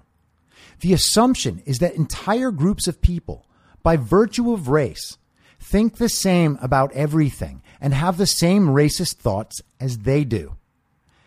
That would seem to be their problem. What person in their right mind allows this refuse to be pushed on them? It is time to reject this idea altogether. I refuse to be put in a position to accept someone telling me that I do not love my black friends, or my female friends, or my gay friends, or my friends from any political party. This will not be a paradigm I participate in. I was in eighth grade when I was called into the guidance counselor's office in my small rural school.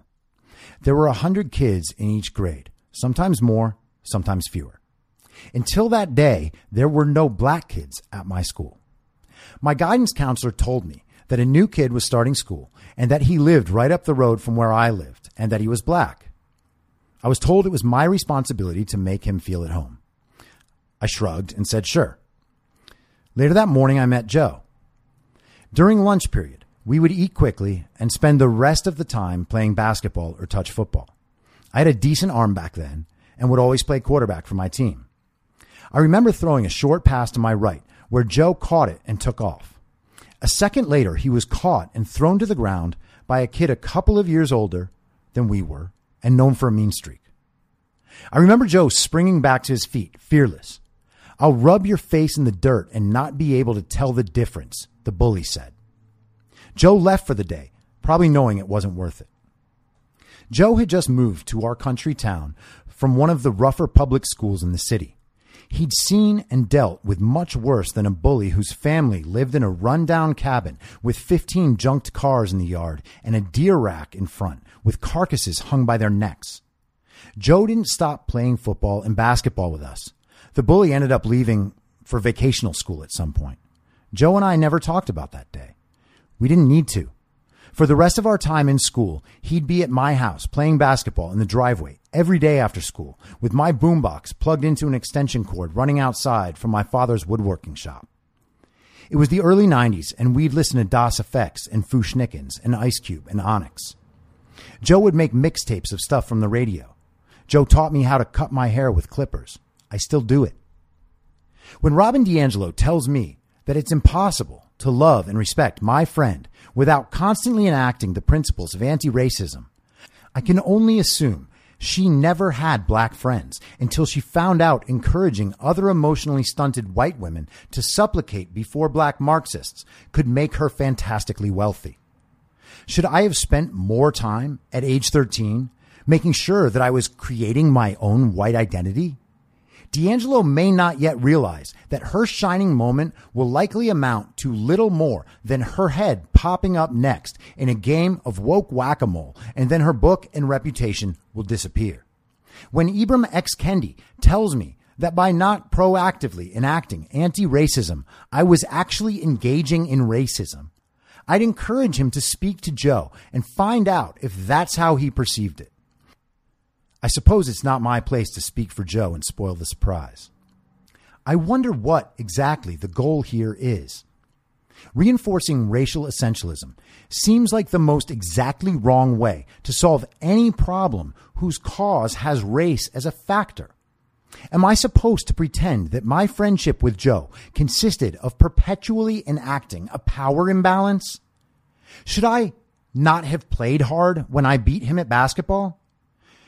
Should I have congratulated him extra when he beat me? Are teenagers with different skin colors allowed to treat each other as equal, normal people? Or was it my responsibility to fabricate every interaction in a way I could rationalize to be suitably anti-racist? Joe wasn't some downtrodden loser who needed my pity. He was a talented, funny, loyal friend who was a big part of a formative time in my life.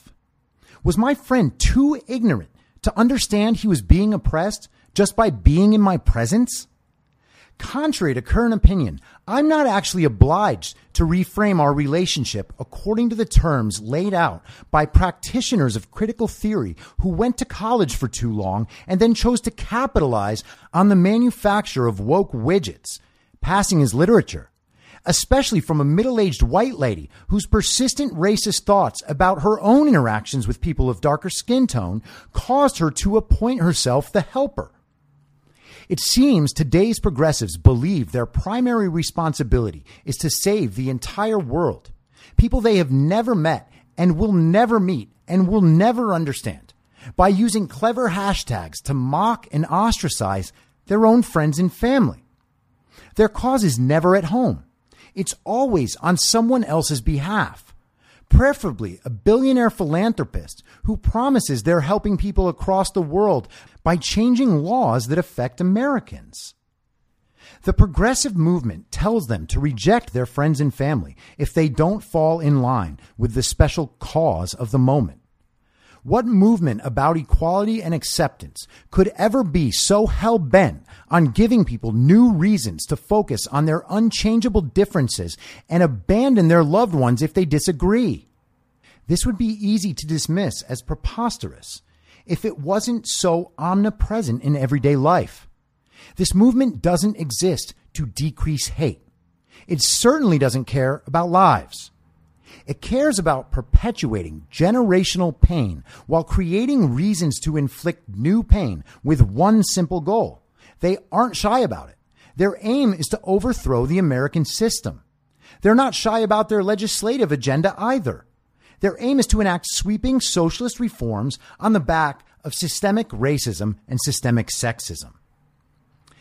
The past weeks have seen nearly every figure from America's past denigrated, their statues vandalized and torn down.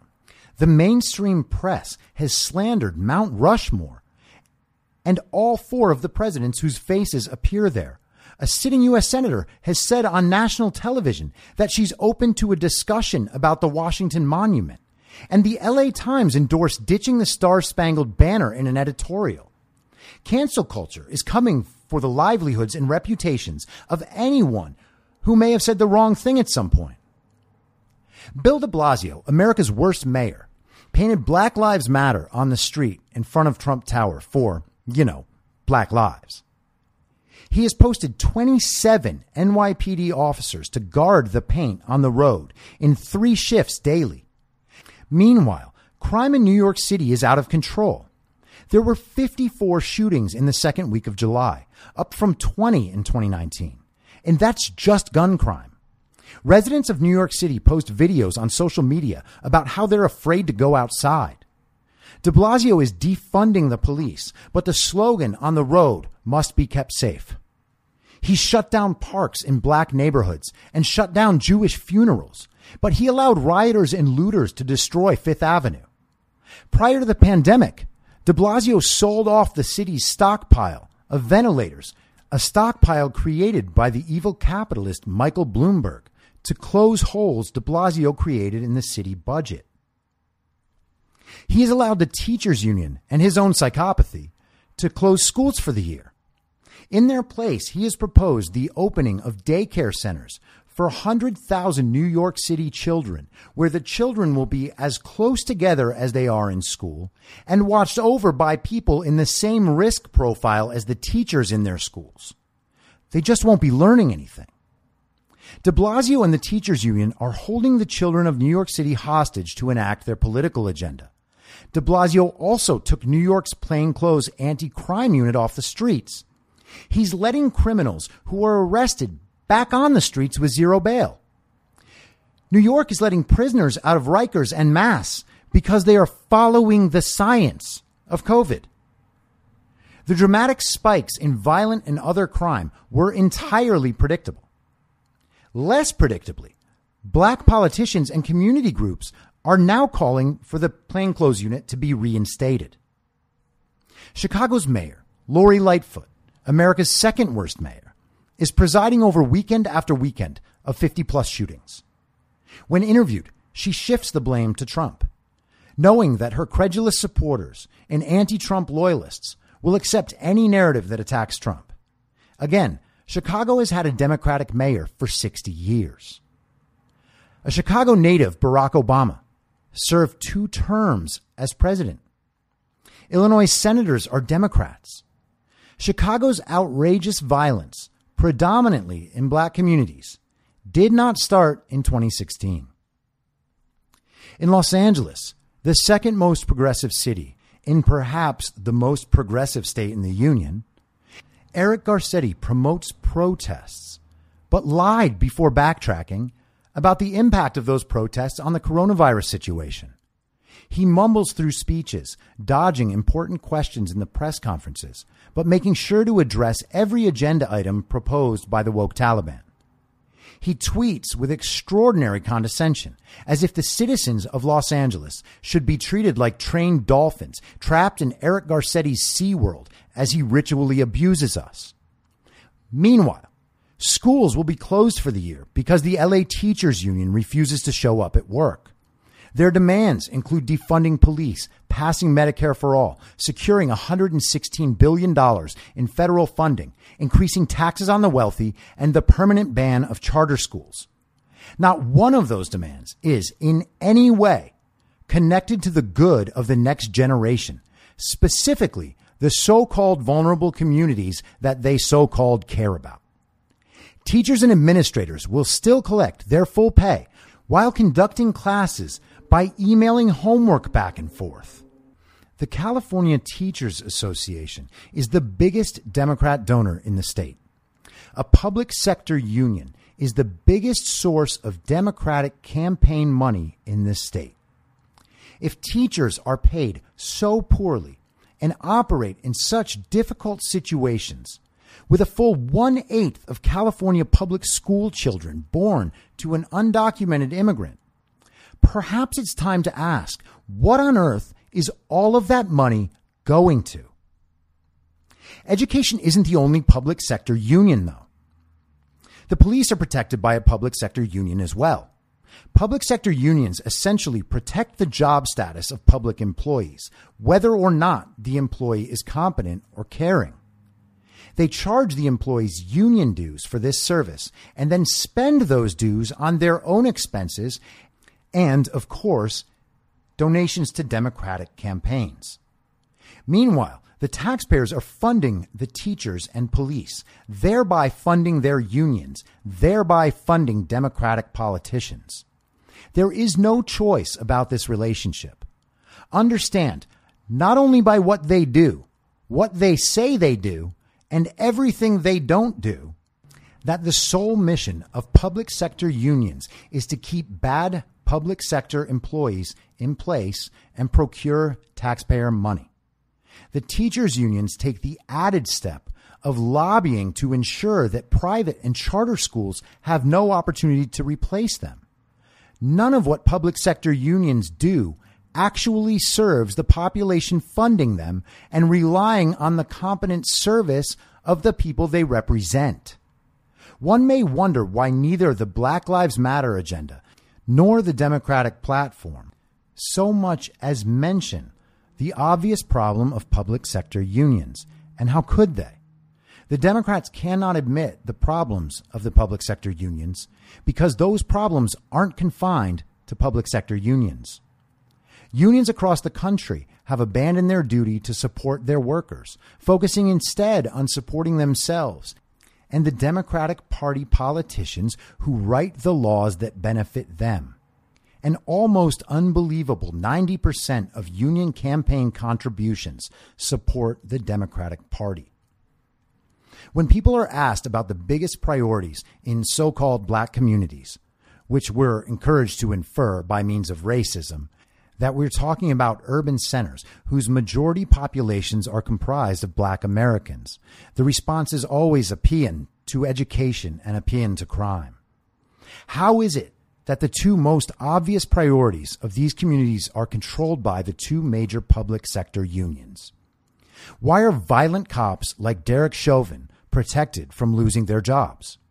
One may wonder whether it has something to do with police unions and their relationship with Minnesota Senator Amy Klobuchar, who receives more money from police unions than all but one senator.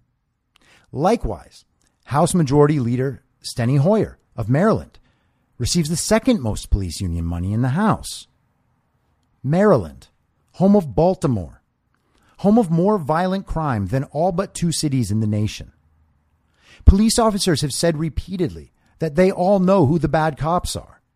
If only Democrats had power, surely they would make it so those bad cops could no longer be protected by corrupt unions forcing their members to join and pay, themselves protected by the Democrats who would address these problems if only they had power.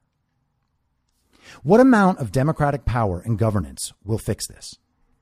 Is there any chance that they haven't had the necessary power in their hands for 60 years in many states and cities, and at least half that at the national level.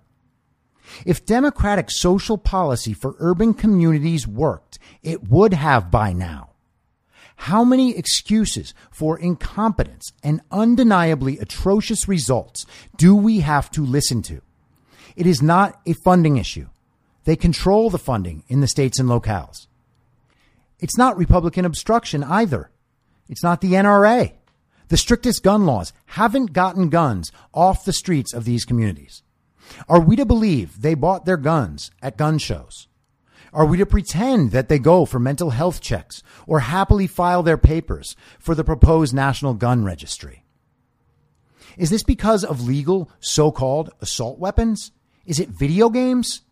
California's school system ranks 37th in the nation. It's not because citizens of deep blue California don't care about education or that the Democratic politicians don't have the ability to make changes. Of course, they do. While claiming that solving the disaffection of minority communities is their sole purpose, their use of power suggests the opposite. We can recite by rote the victim class in this formulation. As always, it is the most vulnerable. Indeed, that is what it means to be vulnerable. Bad things will affect you first. You will bear the brunt of the corrupt decisions of foolish leaders. And because of this, you will be permanently vulnerable and permanently in need of help. This cycle has repeated for decades under the same chain of command put in place by the same bad actors who perpetuate the problems. The urban centers across our nation's blue states have the same problem. Yet the Democrats who continue getting themselves elected in these cities and states do so on the backs of the vulnerable minority classes and underserved children. The same story is true for modern feminism, specifically on the issue of abortion.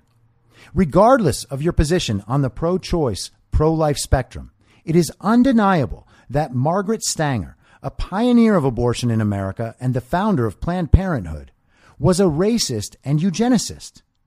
On the Planned Parenthood website, she's described as a woman of historic accomplishments, but was, they struggle to admit, complex and imperfect.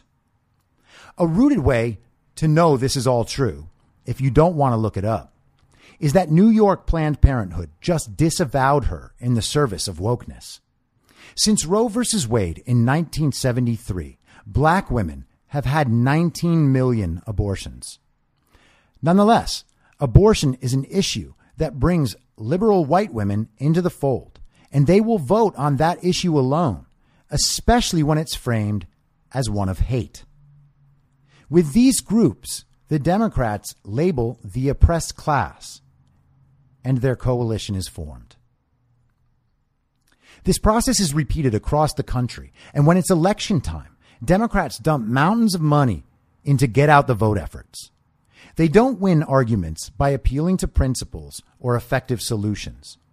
A partial reason for this is that they simply cannot convince the American public to support their major policy goals. But the real reason is that they have absolutely no incentive to. Every issue is reduced to a matter of identity by projecting hatred for these groups of people onto the Republican Party who've had more than their fair share of legitimate racists in office since the civil rights era, when racist Jim Crow Democrats left the party, co opting the Republican Party in the South, where they've remained for decades. None of them were Robert Byrd, exactly, the former Klan member who had the title of Exalted Cyclops before taking the title of Democratic Senator from West Virginia. He held that seat for over 51 years.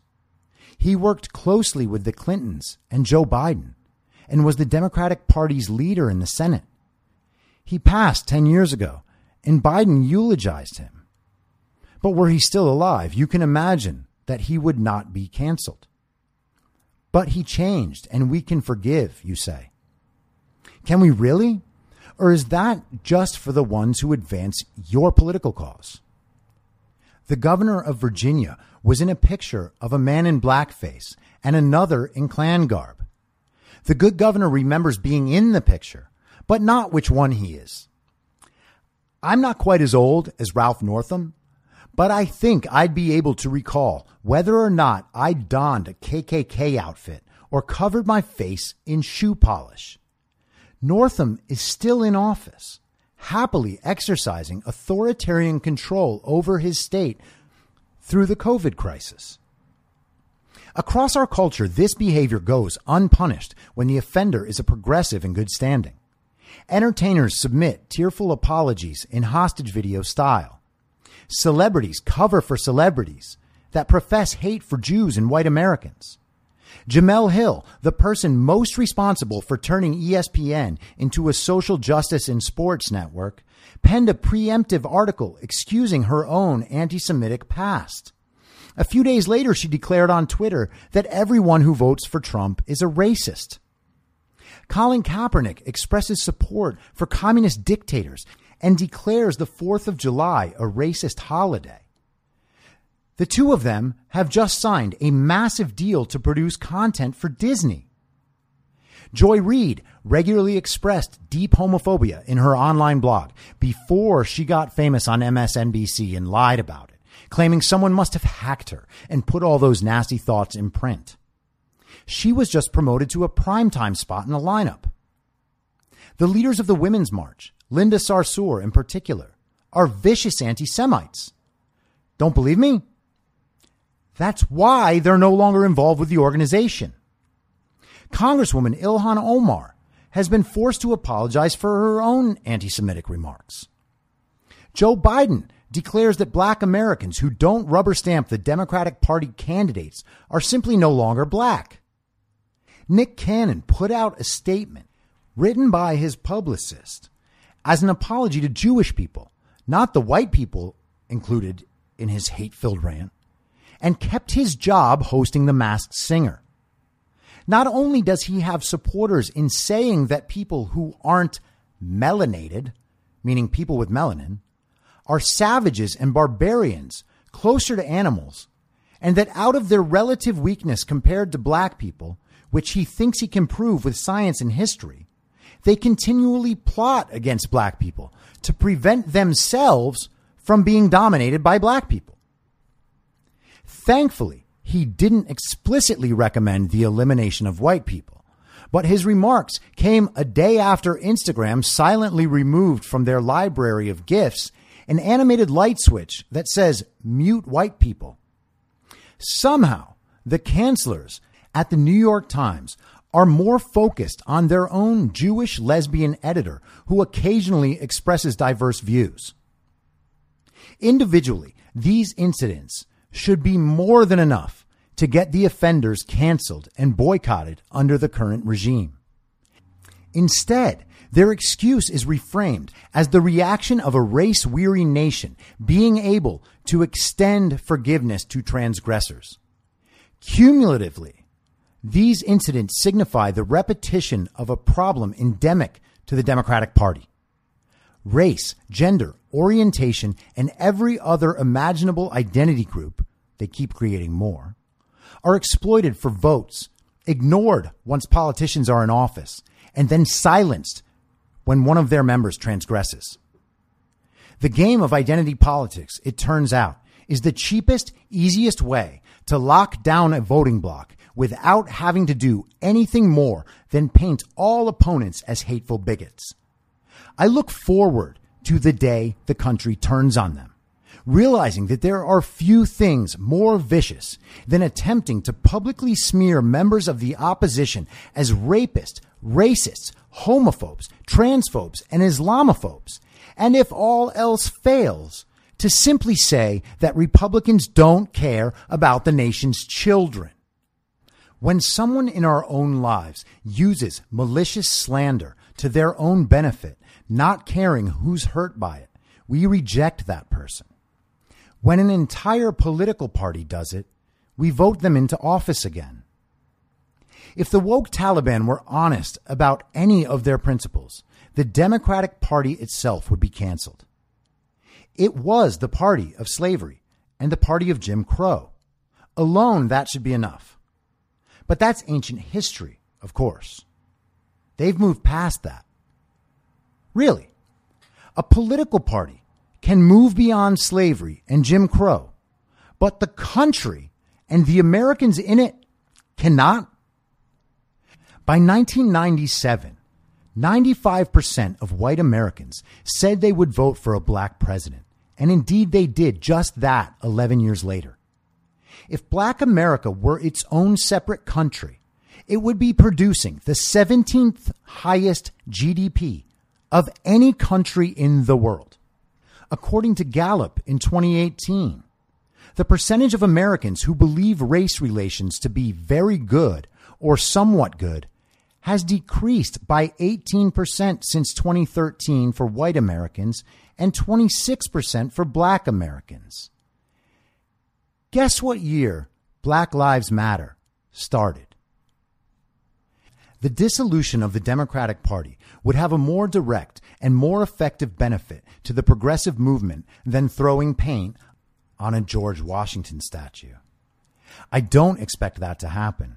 It's clear that it won't happen based only on slavery and Jim Crow, or it surely would have by now. But dredging up the past isn't necessary when the same problems persist right now. There is a better reason to cancel the Democratic Party. It is the one American institution where there actually exists pervasive systemic racism. While every described measure of equality among groups already exists in the law, including things like equal pay for equal work, the assertion now is that disparities indicate racism. This is a trick. It's not true or even possible, for instance, that all companies discriminate. When people are racist, it is a moral issue.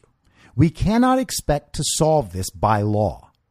The deeper truth is there is no solution for this. If we're to impose life destroying punishment on anyone who acts racist, sexist, or phobic, and by current standards, having white skin is enough, what we have is not the imposition of justice on an unjust system. We have an imposition of systemic racism on a system that is just, albeit flawed by human failings. But this is the official platform of the Democratic Party and the official agenda of Black Lives Matter, Antifa, the Women's March, and the Green New Deal. All of this is performed out in the open with the full support of old guard institutions that depend on the Chinese Communist Party for money and whose agenda they're happy to comply with so long as China keeps paying. If we could, for a moment, leave aside the decades of branding that make us equate conservative and Republican with racist. Putting aside level upon level of theory and becoming rooted, there is almost no behavior or policy agenda from 2020's Democratic Party and its supporters inside and outside the movement that isn't far more racist than anything Republicans ever propose. Democrats can find statistics showing group disparities, but that does not hold up in the face of policies that are specifically intentionally enacted to treat races differently. Down this path lies only hatred and anger. There is no limiting principle to progressive thought by definition. Its philosophy is strictly utopian. It relies on technocratic assessments of situations performed by partisan hacks and expects compliance based on scientism. Utopia is not in the offing. Adults understand this. There is no escape from the world as is. Bad things happen. Conservatism, on the other hand, understands human nature and simply asks what could go wrong. First principles build points of view from the ground up rather than proposing a fantasy ideal and backfilling the data. Conservatism has limiting principles. One of those principles, agreed upon by almost all of society, is that human beings have intrinsic worth. Of course, individuals will fail to meet this standard, but it's far harder for a person to justify racism on the grounds of one's conservatism than on a philosophy that divides people by race and then decides how they should be treated.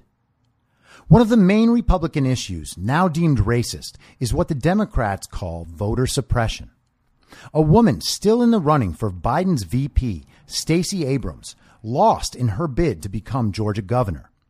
She still does not accept the result, even though the black vote in Georgia hit an all time high in her election more black voters turned out in her election than in 2016's presidential race. Yet nearly the entire left believes that Abrams was robbed by the racist governor. This is pure fiction. Politico has fact checked this. The left claims the purge of voter rolls constitutes voter suppression. According to Pew, there are 24 million voter registrations that are, quote, no longer valid or significantly inaccurate. 1.8 million registered voters are deceased, and another 2.75 million are registered in multiple states. This country would be better off if all of those were purged. There is no coherent argument against the purge of voter rolls. Worse still, Democrats are trying to enact nationwide mail in voting. They're using the dangers of COVID to claim it is unsafe to vote in person. If that's true, it's also unsafe to go to the grocery store. Again, there is no justifiable argument on their side. Knowing this, they shift to claims about who will be deprived their right to vote. They do the same about voter ID, as if black people can't figure out how to get identification. How is this not demeaning? The American system simply is not racist unless your only focus is on disparities in group outcome and your definitions of racism and white supremacy are ever changing. And of course they are. In the progressives' view, anything not to their advantage is called racist or sexist, etc.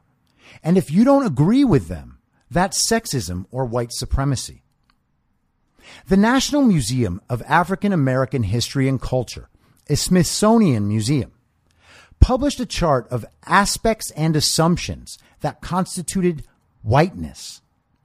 Among the thoughts and behaviors described as whiteness, they listed rational thinking, mechanical time, as in showing up to work on time and making one's appointments, self reliance, work before play, planning for the future, the nuclear family, avoiding conflict and intimacy, and decision making. This is a veritable lawn sprinkler of racism, and it's soaking everyone. White people avoid conflict and intimacy? Are we to believe that white people are incapable of dealing with opposition and that they're wholly bereft of love? Are we supposed to believe that black Americans are unable to get places on time, don't value the nuclear family, and are ill equipped for rational thinking? These beliefs and behaviors aren't whiteness. They're habits that have emerged over time and produce good results otherwise known as progress. The woke are constantly telling you what they really think. It might be time to listen. This mentality has consumed the Democratic Party in the current moment, but this isn't new and it's not hidden. For years, mainstream media outlets discuss how to win the black vote and how there will be a permanent Democratic majority based on the rising numbers of the Hispanic population in America. This is seen as normal. It is not normal.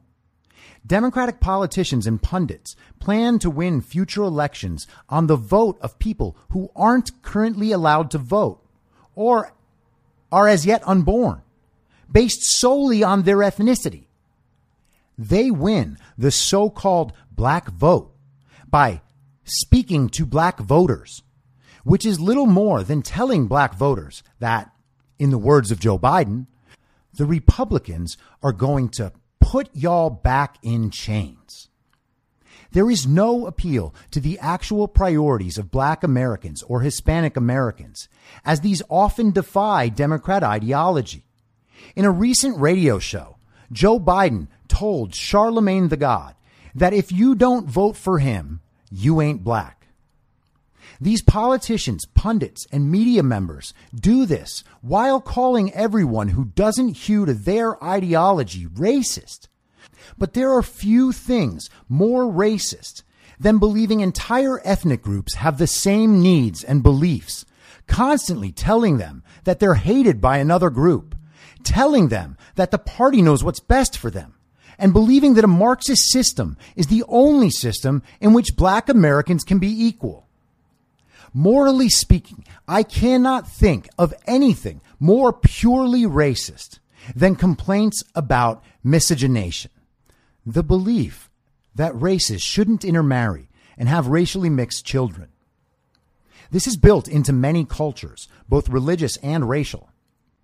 All ethnic groups have, at some point, proudly encouraged preservation of the sanctity of their bloodlines. If there is anything more corrosive to ideas of equality than this, I don't know what it is. But this is common practice for Muslims, Jews, and Catholics, for certain groups of Indian and Asian Americans, for certain groups of black Americans, and it's encouraged directly or indirectly by our woke overseers. The only other people in the country who are against miscegenation are actual white supremacists. Woke America shares quite a few principles with actual white supremacists. Our major media outlets write pieces about the difficulties of interracial relationships or relationships between the woke and not woke, which are specifically discouraged. It's as if they believe it's better that no one tries, as if it's better to declare that loving certain people is off limits. Wasn't the entire gay rights movement fought for this very freedom they're now actively trying to defeat? This ideology tears at the fabric of our multicultural society and it prohibits love between people. This ideology is ascendant. It infects everything. By deterring love and connection and promoting resentment, the woke ideology propels the abandonment of love. By construing every relationship as a power dynamic, healing is made impossible. The focus on identity makes no sense outside the Marxist perspective. Conservatives are always uncomfortable talking about race for a very good reason. It is conservative to believe that people should be treated equally, and the media narrative makes it impossible to say that without repercussions. The complaint is that Republicans refuse to focus on issues of race. Instead, they focus on conservative values. Well, good. The purpose of values and principles is that they can exist outside the self and be made universal. If it's immoral to divide people by race and enact laws that benefit a given race, then it's immoral universally.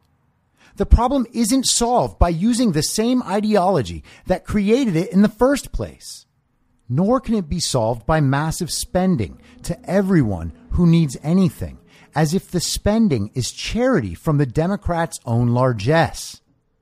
There is not a need for a serious conversation about these issues. There is a need for an honest conversation, and that's made impossible in our current culture. The perceptions of truth and goodness have been completely distorted. Every negative character trait that's been ascribed to Trump supporters runs rampant on the left in this moment. Trump supporters were called racist. Show me how.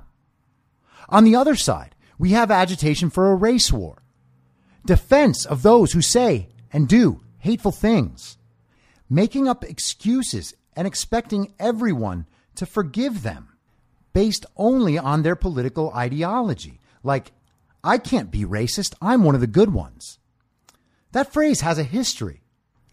Trump supporters are called dumb, but they're not the ones believing that Joe Biden is going to pass a $10 trillion spending plan to save the world, or that Bernie Sanders would pass a $100 trillion plan to save more of the world, or that Alexandria Ocasio Cortez is an important voice.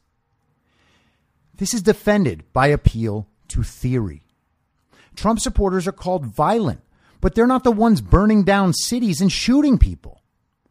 Where is the moral justification for any of this? With more diversity in Congress, the Democratic agenda hasn't gotten more idea driven or more innovative, despite the branding of the Green New Deal. The parts of their agenda they're able to enact fail in spectacular ways, especially in places they have governed the longest. On every issue, the solution is presented as what the smart people know needs done. But it's just socialism propped up by reference to this or that study, which only exists to support their political narrative in the first place. And of course it does. They fund the studies. All appeals to identity politics are now being used as moral license for heinous immorality. They excuse awful behavior by saying it's for a greater cause. Know who else thinks that? Everyone who wants to feel righteous while doing terrible things. Trump is now an avatar for their permanent moral license. The justification for everything is that the president is worse, but he is not worse.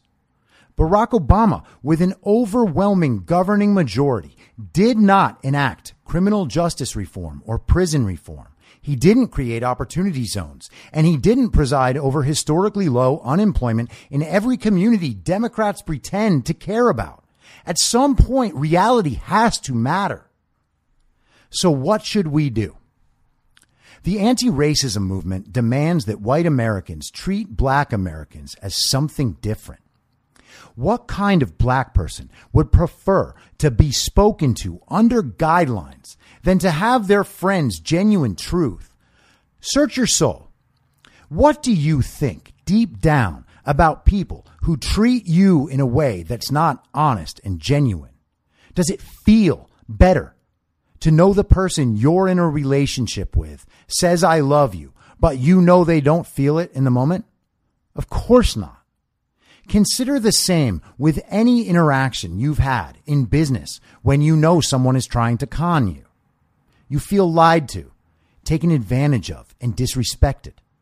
Worse still, you know that person intends to use their advantage and not provide anything in return. Genuine, rooted people want respect and dignity, not hashtags. By treating people as accessories to your own life, you tell them they're beneath dignity, and nonetheless, you'll not be the one to provide it. We must reject the entire paradigm of identity politics. When progressives tell you something is racist or sexist, ask them how. They will not have any rooted justification for their claim. They just know it usually works in arguments because people who oppose them are legitimately fearful for their livelihoods if they say the wrong thing. A Cato survey shows 62% of Americans are now afraid to express their political opinions for fear of retribution. 50% of people who identify as strong liberals think a coworker should be fired for financially supporting Trump. There is no possibility of honest conversation here. It is not good enough to relent and accept that what you said is racist or sexist. You must push back. Use of this accusation is immoral. It's mean spirited. It doesn't care about progress. It cares about ensuring their views go unchallenged. It's totalitarian. If the person is close to you, you should tell them that you don't appreciate their character attacks and that you're not interested in participating in any conversation with them if that's what they're going to do. It's empty posturing and should be confronted as such. Likewise, we need to reject all narratives around power imbalance and political participation based on identity. While race can be a factor in all aspects of life, which no one denies, it's dishonest and unreasonable to imagine it the primary factor in anything. Race isn't even the primary factor in racism because hateful people are disturbed and they use their hate to animate most narratives in their lives. Racism, sexism, etc. All the toolkit they use to deploy their hatred, not the cause of their hatred. To pretend all white Americans are animated by racial antipathy is unquestionably racist. It is not acceptable for good people to perpetuate this narrative. Why are we so prepared to accept the idea that power and happiness can be quantified in material terms or proven by dynamics at play decades or centuries ago? True power and happiness are found in human relationships and personal betterment, not getting paid to not work and not consuming oneself with fantasies about one's own oppression. There are extremely wealthy people who have nothing approaching happiness, and their power is a factor of material wealth alone. There are people in poor countries who die old and happy, surrounded on all sides by loved ones, honoring a life lived well. There is no American for whom this is inaccessible. We are told that women and minority communities are left out of the political process. If this is true, it's true for one reason. Their votes are taken for granted by the Democratic Party. The party has no incentive to fulfill their promises if the people they continue to fail continue to vote for Democrats in perpetuity, while the representatives they elect refuse to even debate Senator Tim Scott's legislation on police reform. Tim Scott is a black Republican. Wokes on Twitter call him a coon. It is not possible to simultaneously honor your own principles and vote automatically for one party women, minorities, and LGBT Americans voting en masse for the Republican Party would not only force the Democrats to prioritize their needs and reform, it would force Republicans to listen to them, as they would be incentivized to justify the support. This well has been poisoned by the narrative that conservatism is opposed to their needs because conservatives are not willing to get on their knees and literally wash people's feet as if unwillingness to subjugate oneself to a destructive political narrative is racist. This can't go on. It's not enough to think it will improve after the election. Sure, the rioting in the streets will end and Black Lives Matter and Antifa will disappear for a few more years. But the cultural contagion will continue to spread. We can't allow this. We push back by refusing to be framed as hateful people and refusing to allow other people who aren't hateful to be framed this way. If you have hateful thoughts on a regular basis, you should seek out mental help. There's a very strong likelihood that you're anxious or depressed, or that there's something deeper going on. If you don't have hateful thoughts, congratulations, you're not a hateful person. There's nothing more to know. No one is obliged to speak out about anything, much less systems they don't understand on the basis of ideas that make no sense. Hope and dignity cannot be restored by sending out government checks. Appropriating funds for government social programs, which are then siphoned off by interest groups before helping almost no one, do not curb gun violence, eradicate food deserts, or fix schools. None of that can happen without safe communities. We should be adding funds for additional police officers and additional training. Businesses can't open and succeed when their customers risk being shot as they walk out with their bags. What incentive does Target have to rebuild burned down stores in cities whose mayors allowed them to be destroyed because they lacked the courage to call violence violence? Called people's businesses and employers just objects and are failing to stop roving bands of violent anarchists from turning progressive cities into veritable hellscapes whose images are so disturbing that CNN and MSNBC refuse to show them, concerned that their viewers may turn on the party that allows this to happen in appeasement of Marxist mayhem masked as concern for black lives. The old guard wants us to believe Donald Trump is a dictator, bent on amassing power and overthrowing the American Constitution. But during the greatest domestic crisis since World War II, he has not tried at any point to consolidate power. Every institution controlled by the old guard has. None more than the media and the Democratic Party.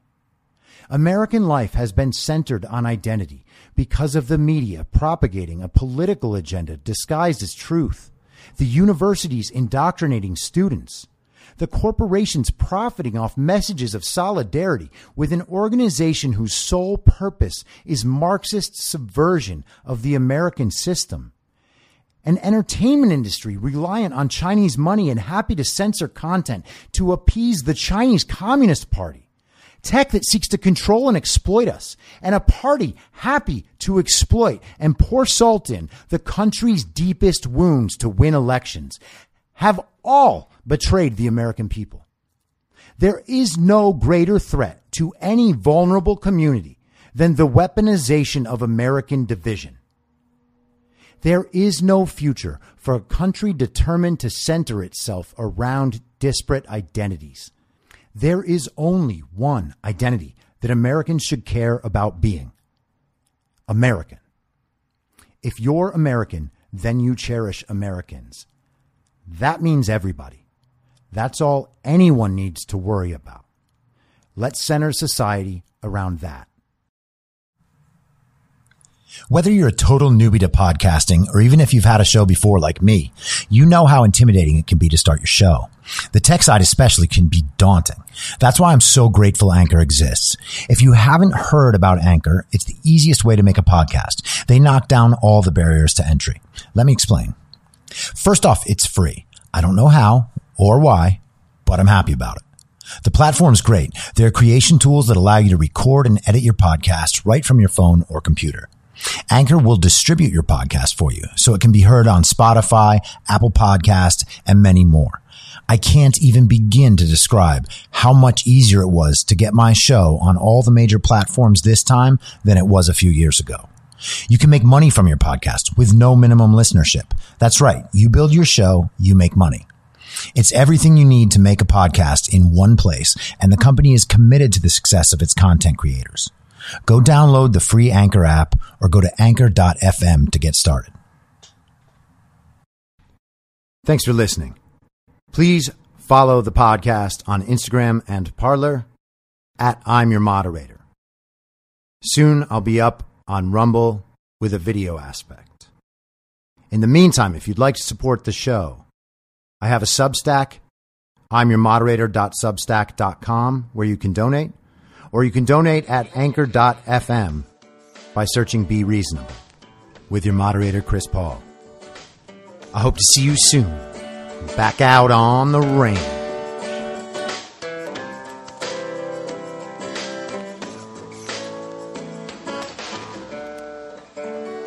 Acting as moderator for tonight's broadcast. In my mind, that's the end game. Thanks for listening.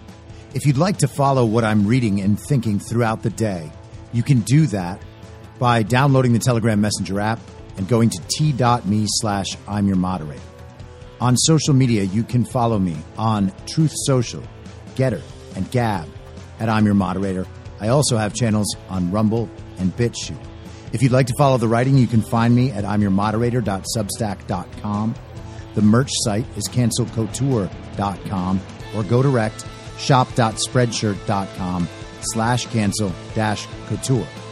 If you'd like to support the podcast financially, the best place to do that is Ko-Fi. Go to ko-fi.com slash I'm your moderator. And all of these details will appear in the show notes with each episode. I'll see you soon down on the range.